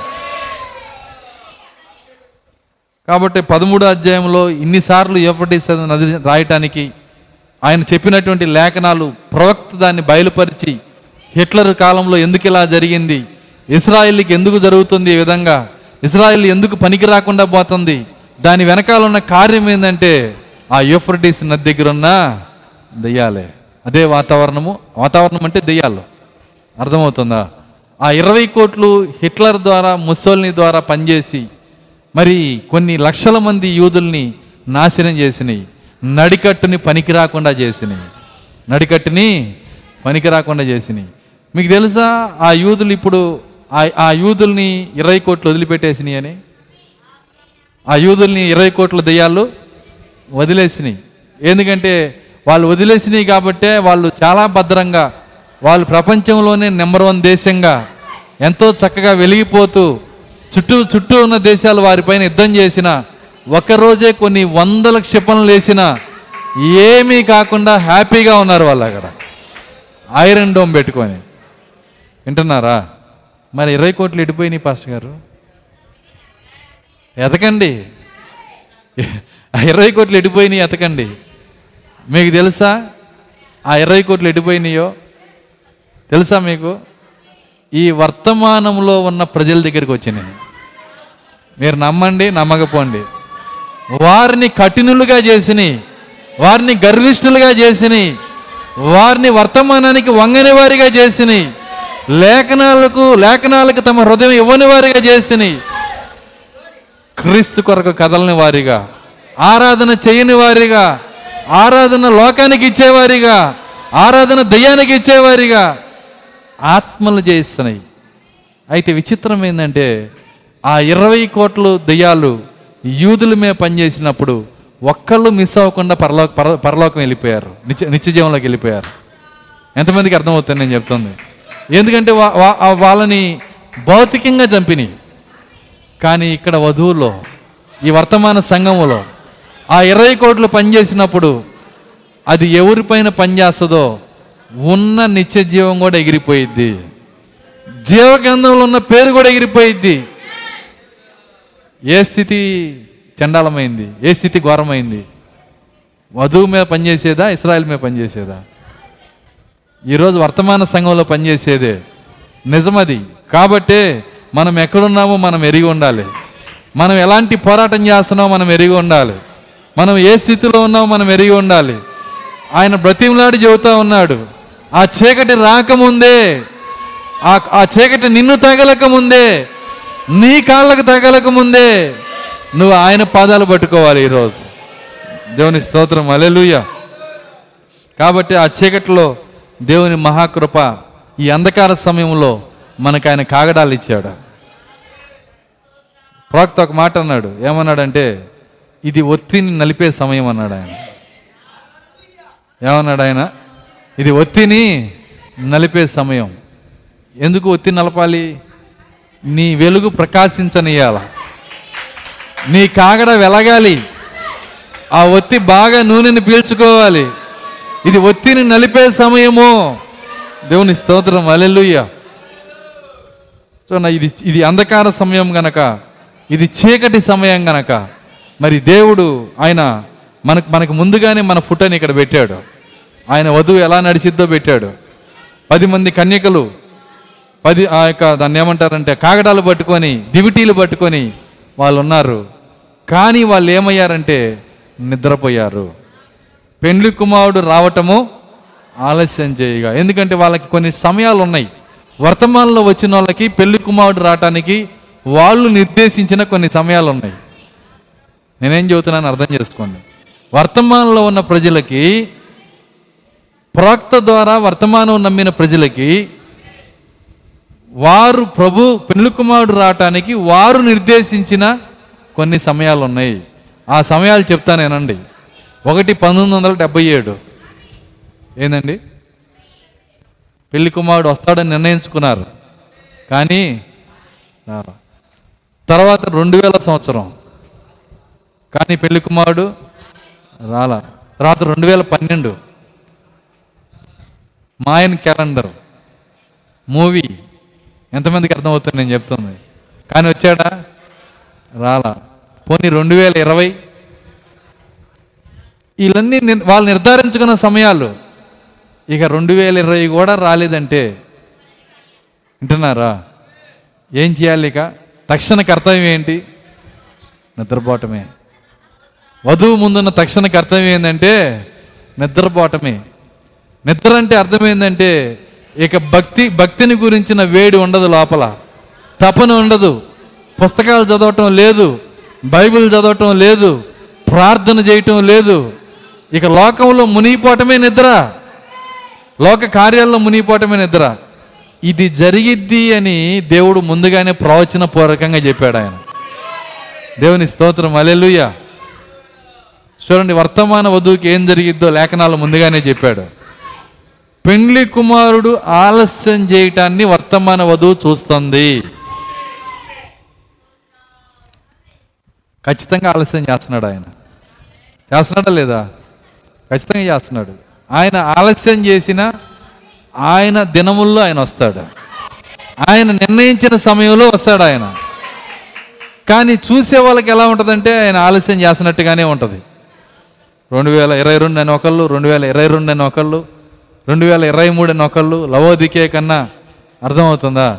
సారీ ఎఫ్ఎస్సి కన్నా లవోదిక కాలం సంగద చిన్నదని.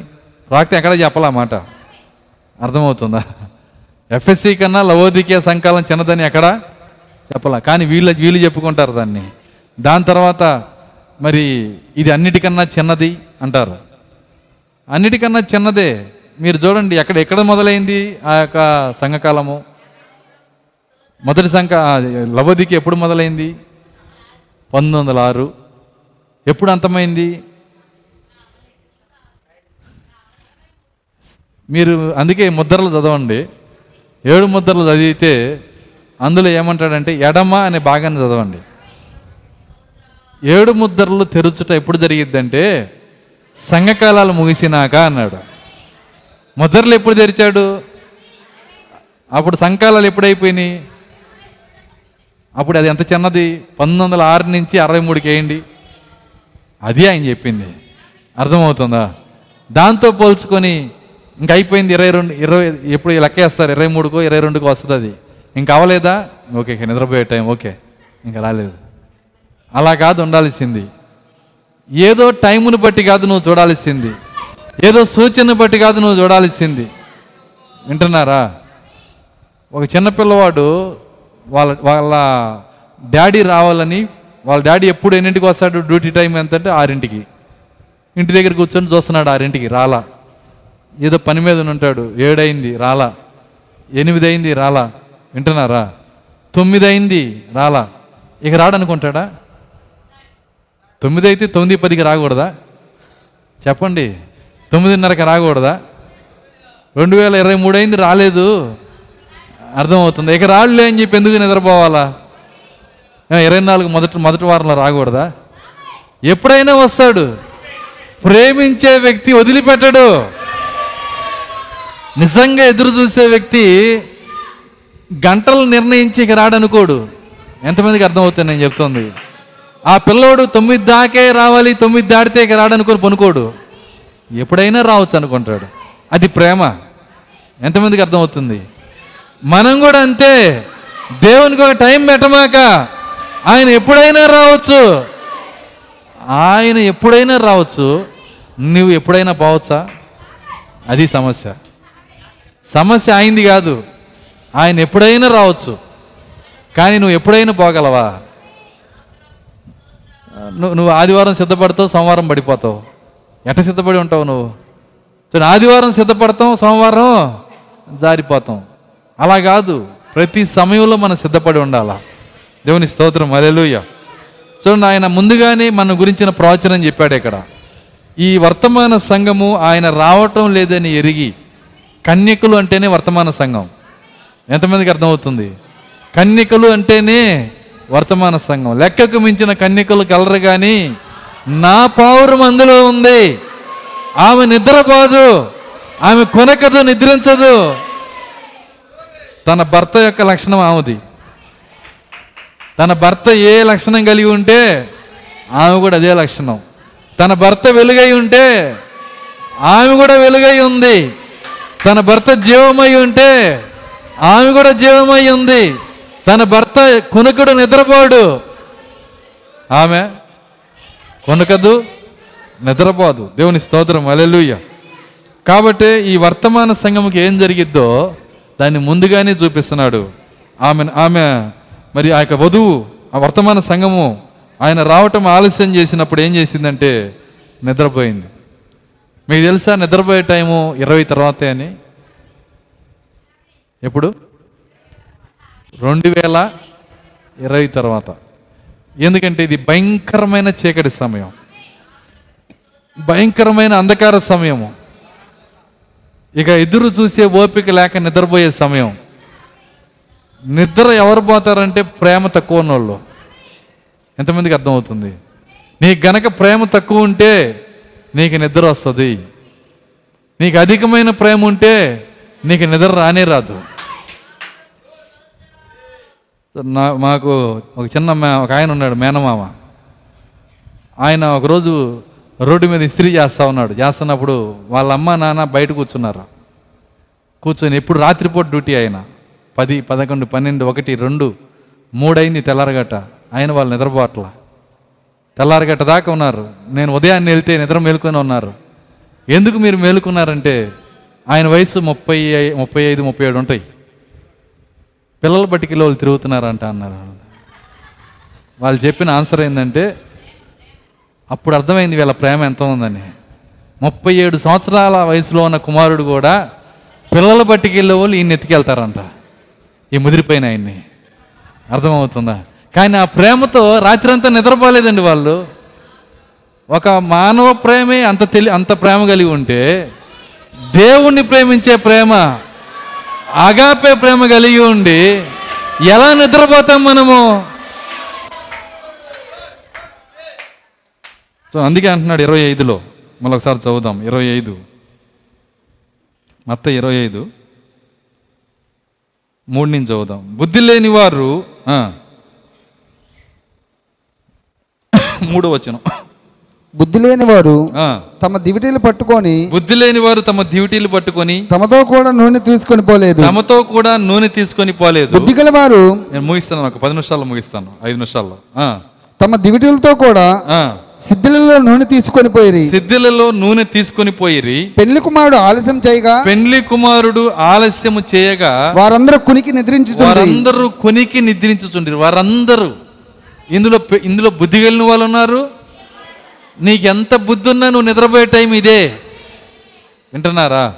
నీకెంత జ్ఞానం ఉన్నా నువ్వు నిద్రపోయే టైం ఇదే. ఇందులో పెండ్లి కుమారుని ఎదుర్కొనే ఎత్తబడే సంఘం కూడా ఇక్కడ ఉంది. కానీ ఆ సంఘం ఏం చేస్తుంది? నిద్రపోతుంది. చూడండి ఎత్తబడే ముందు చివరి టెస్ట్ నిద్ర. ఎంతమందికి అర్థమవుతుంది నేను చెప్తుంది? ఎత్తబడే ముందు చివరి టెస్ట్. నిద్ర. పాస్టర్ గారు మీరు పెద్దవాయి నిద్ర గురించి చెప్పి నిజంగా నిద్రపోయేవాళ్ళు మీరు. ఇబ్బంది పెడుతున్నారండి. మేము చర్చిలో కాసేపు నిద్రపోదాం అనుకుంటున్నాం. మీరు నిద్ర అన్నప్పుడల్లా మాకు ఉరికిపాటు అవుతుంది. నేను మిమ్మల్ని డిస్టర్బెన్స్ చేయట్లే. ఈ నిద్ర గురించి చెప్పుకుంటున్నాను నేను. ఆత్మీయ నిద్ర గురించి చెబుతున్నాను. ఎత్తబడటానికి ముందు ఎత్తబడటానికి ముందు చివరి టెస్ట్ నిద్రే. ఖచ్చితముగా ఖచ్చితముగా ఎత్తబడే ప్రతి వ్యక్తి నిద్ర గురవుతారు. ప్రతి వ్యక్తి నిర్లక్ష్యంగా మారిపోతాడు. ప్రతి వ్యక్తి తన గురిని కోల్పోతాడు. ప్రతి వ్యక్తి దేవుణ్ణి అంబడించడంలో అలసిపోతాడు. ప్రతి వ్యక్తి నిద్రలోకి వెళ్ళిపోతాడు. ఎత్తబడే సంఘం కూడా వెళ్ళిపోయిద్ది. మరి దీనికి పరిష్కారం ఏంటి పాస్టర్ గారు? పరిష్కారాన్ని దేవుడే పెట్టాడు. చదవండి. అర్ధరాత్రి వేళ. అర్ధరాత్రి వేళ. ఇదిగో పెళ్ళి కుమారుడు. ఇదిగో పెండ్లి కుమారుడు. అతనిని ఎదుర్కొని రండి. అతనిని ఎదుర్కొని రండి. అని కేక వినబడిను. అను కేక వినబడెను. అప్పుడు ఎప్పుడు వినపడిందండి మ- మన ప్రవక్త ఏ సమయంలో వచ్చాడు? సాయంకాల సమయంలో. సాయంకాల సమయంలో వచ్చి సాయంకాలమే వెళ్ళిపోయాడు ఆయన. అంటే ఈ కేక ఎవరేసి ఉంటారు? చూడండి ఈ కేక వేసిన వ్యక్తి ఎవరంటే మన ప్రవక్త కాదు. ఈయన అర్ధరాత్రి వేస్తున్నాడు. ఈ కేక వేస్తుంది ఎవరంటే మనుష్య కుమారుడు ఈ కేకను వేస్తున్నాడు. దేవుని స్తోత్రం అలెలుయ్య ఈ కేక వేస్తున్న వ్యక్తి మనుష్య కుమారుడు. ఆయన వ్యక్తిగతముగా మన హృదయాల్లో కేకేస్తున్నాడు ఇదిగో పెండ్లి కుమారుడు ఆయన్ని ఎదుర్కొని రండి దేవుని స్తోత్రం అలెలుయ ఇప్పుడు ఇప్పుడు ఇప్పుడు ఎత్తబడే వధువుకి అవసరమైన ప్రాముఖ్యమైన కేక. ఇదిగో పెండ్లి కుమారుడు ఆయన ఎదుర్కొన రండి. ఆ కేక ఎవరి హృదయం వినపడిద్దో వాళ్ళు నిద్ర మేలుకుంటారు. దేవుని స్తోత్రం అలెలుయ్య చూడండి ఆయన కేకేశాడు మనల్ని. ఆయన సాయంకాలంలోనే తన ప్రాక్తలో మాట్లాడాడు. కానీ కేక వినపడిన సమయం ఏంటంటే రాత్రి జాములు. రాత్రి జాముల్లో మనల్ని వచ్చి లేపాడు ఆయన. రాత్రి జాముల్లో మనల్ని పైకి నిద్ర లేపుతున్నాడు. దేవుని స్తోత్రం అలెలుయ్య కాబట్టి చివరి దినాల్లో మనం ఉన్నాము. ఆ మనుష్య కుమారునితో నడిచే సమయం ఇదే. మనుష్య కుమారుని గద్దింపుని తీసుకునే సమయం ఇదే. ఆయన అన్న మాట ఏంటంటే ఇదిగో పెండ్లి కుమారుడు. అదిగో పెండ్లి కుమారుడు అంటే అక్కడెక్కడో ఉన్నాడని. కానీ ఏమన్నాడు ఆయన? ఇదిగో. ఇదిగో అంటే ఎక్కడున్నాడు పెండ్లి కుమారుడు? ఇక్కడే ఉన్నాడు. పెండ్లి కుమారుడు ఇక్కడే ఉన్నాడు. పెండ్లి కుమారుడు తాను చేసుకోబోయే వధువుతోనే తిరుగుతున్నాడు. దేవుని స్తోత్రం. అలెలుయ్య పెండ్లి కుమారుడు పెండ్లి కుమార్తె గుణ లక్షణాలు. దేవుని స్తోత్రం. అలెలుయ్య దీన్ని మీరు అర్థం చేసుకోవాలంటే ఒక భయంకరమైన మనసత్వం కలిగిన క్రూరపు మనసత్వం కలిగిన ఒక అతిశయం గర్వం కలిగిన ఒక పెళ్ళి కుమార్తె పెళ్ళి చేసుకోబోతుంది అనుకుందాం. అనుకుందాం. ఆమెకి వివాహము నిశ్చయమైంది. చేసుకోబోయే పెళ్ళి కుమారుడు ఆయనకు ఒక శక్తి ఉంది. అదృశ్యంగా ఎక్కడికైనా వెళ్ళగలడు. వింటున్నారా? కాబట్టి ఆయన ఏం నిర్ణయించుకున్నాడంటే వివాహము వివాహములోకి వెళ్ళే అంటే వివాహంకి వెళ్ళే ముందు ఒక నెల రోజులు ఆమె ఇంటి దగ్గర ఆమెతోనే ఉందాం. కానీ ఉన్నట్టు ఎవరికి తెలియదు. ఒక నెల రోజులు ఆ పెళ్ళి కుమార్తె ఇంట్లో పెళ్ళి కుమార్తెతోనే ఉందాం. ఆయన ఉన్నట్టు ఎవరికీ తెలియదు. ఇప్పుడు ఆయన ఆయన ఉన్నట్టు తెలియదు కదా. స్వాభావికంగా ఉన్నారు వీళ్ళు. అర్థం కాల. అంటే వాళ్ళ స్వభావం ఎలా ఉందో అదే స్వభావాన్ని జీవిస్తున్నారు. ఆ స్వాభావికంగా ఆ అమ్మాయి జీవిస్తున్నప్పుడు ఈయన చాలాసార్లు కింద పడి లెగుస్తున్నాడు. అర్థం కాదు ఆయన మీద ఆయనే నీళ్ళు పోసుకొని మొహం కడుక్కొని వచ్చి అసలు ఈయన ఏమన్నా నేను చేసుకునేది? అని మూర్చిపోయి మళ్ళీ పైకి లేచి ఎందుకంటే అదృశ్యంగా అన్నీ చూస్తున్నాడు కదా. మాట ఎట్లా ఉంటుంది ఆలోచన ఎట్లా ఉంటుంది నిర్ణయాలు ఎట్లా ఉంటాయి కోపం ఎట్లా ఉంటుంది ఎందుకు ఈ సెట్లన్నీ వంకరలు పోయినాయి? ఏంటి ఈ వంట వంటగదిలో సెట్లన్నీ ఎందుకు సొట్ల పోయినాయి? దీని కారకులు ఎవరు? ఇవన్నీ ఎవరు చూశారు? ఆల్రెడీ చూశాడు ఆయన ఆయన ఒక గ్రంథం రాసి ఆమె చేతిలో పెట్టి అర్థమవుతుందా? మీకు మీకు వందనాలు. మా జీవితంలో పొరపాటును కూడా మీ దగ్గరికి నేను రానని ఆ పెళ్ళి ముగించుకుంటాడు ఆయన. ఇది పాసిబిలిటీ ఉందా దీనికి ఏమన్నా? ఇది జరగటానికి అవకాశం ఉందా? నేను ఒక మాట అడుగుతున్నా. ఇట్లాంటి కథ జరగటానికి అవకాశం ఉందా? ఉందా?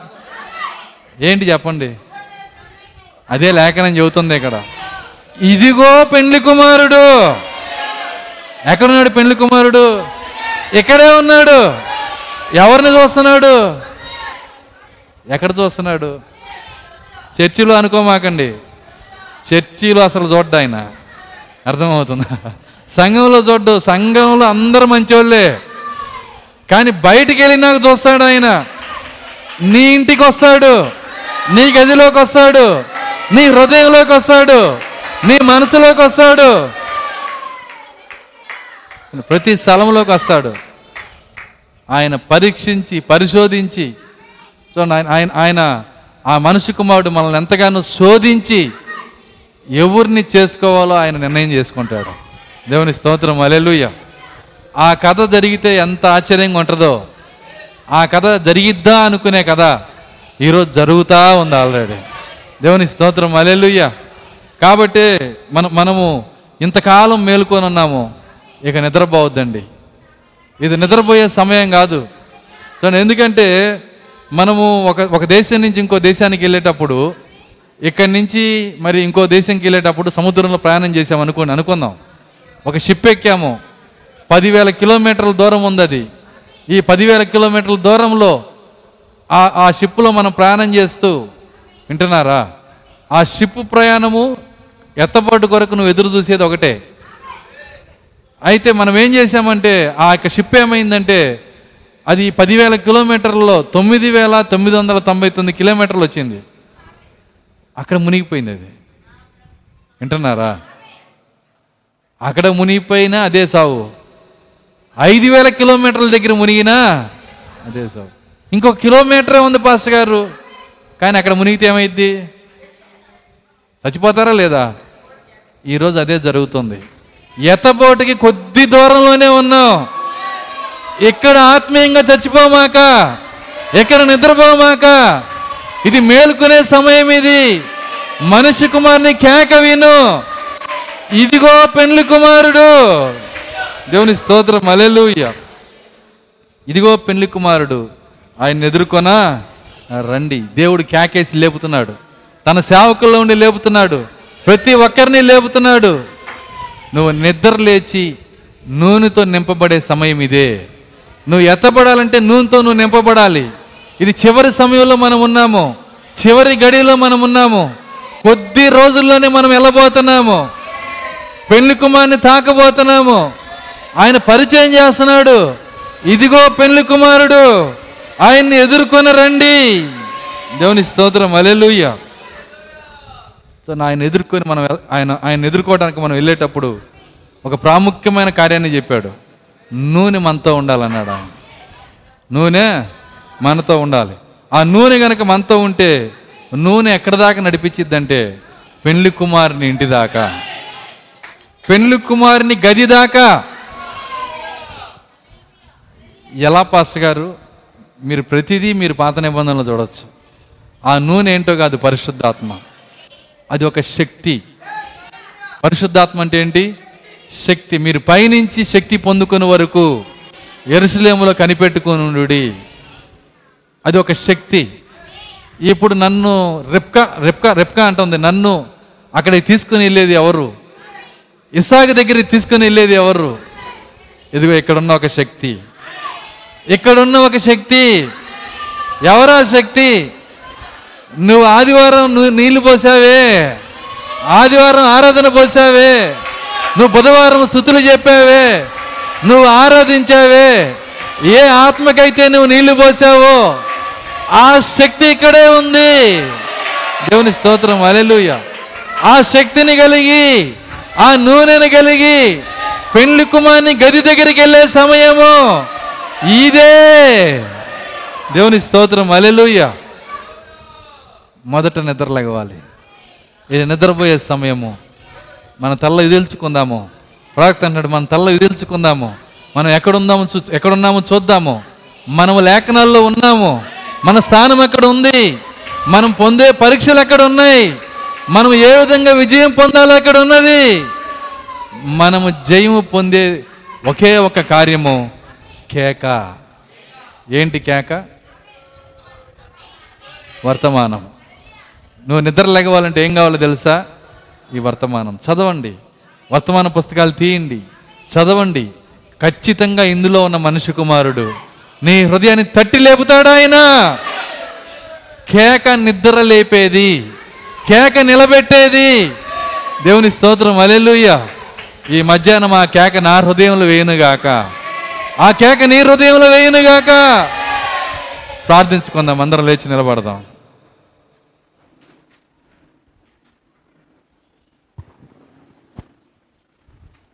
స్తోత్రములు స్తోత్రములు స్తోత్రములు ప్రభువా. కొద్ది నిమిషాలు అందరం ఆయన సన్నిధిలో ప్రార్థించుదాం. అవును నాయన నిద్రమొత్తు ఆవరించే సమయాల్లో మేము ఉన్నాము. ప్రభువా బుద్ధి కలిగిన కన్యకలు బుద్ధి లేని కన్యకలు ఇరువురు నిద్రపోయే సమయంలో మేము ఉన్నాము. ప్రభువా మమ్మల్ని నిద్ర లేపండి. నీ కేకను మాకు దయచేయండి.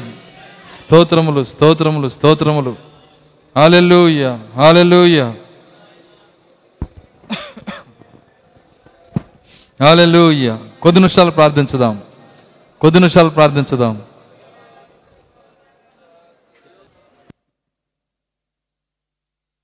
హాలెలూయ హాలెలూయ హాలెలూయ. సహోదరుడ సోదరి మౌనంగా ఉండొద్దు.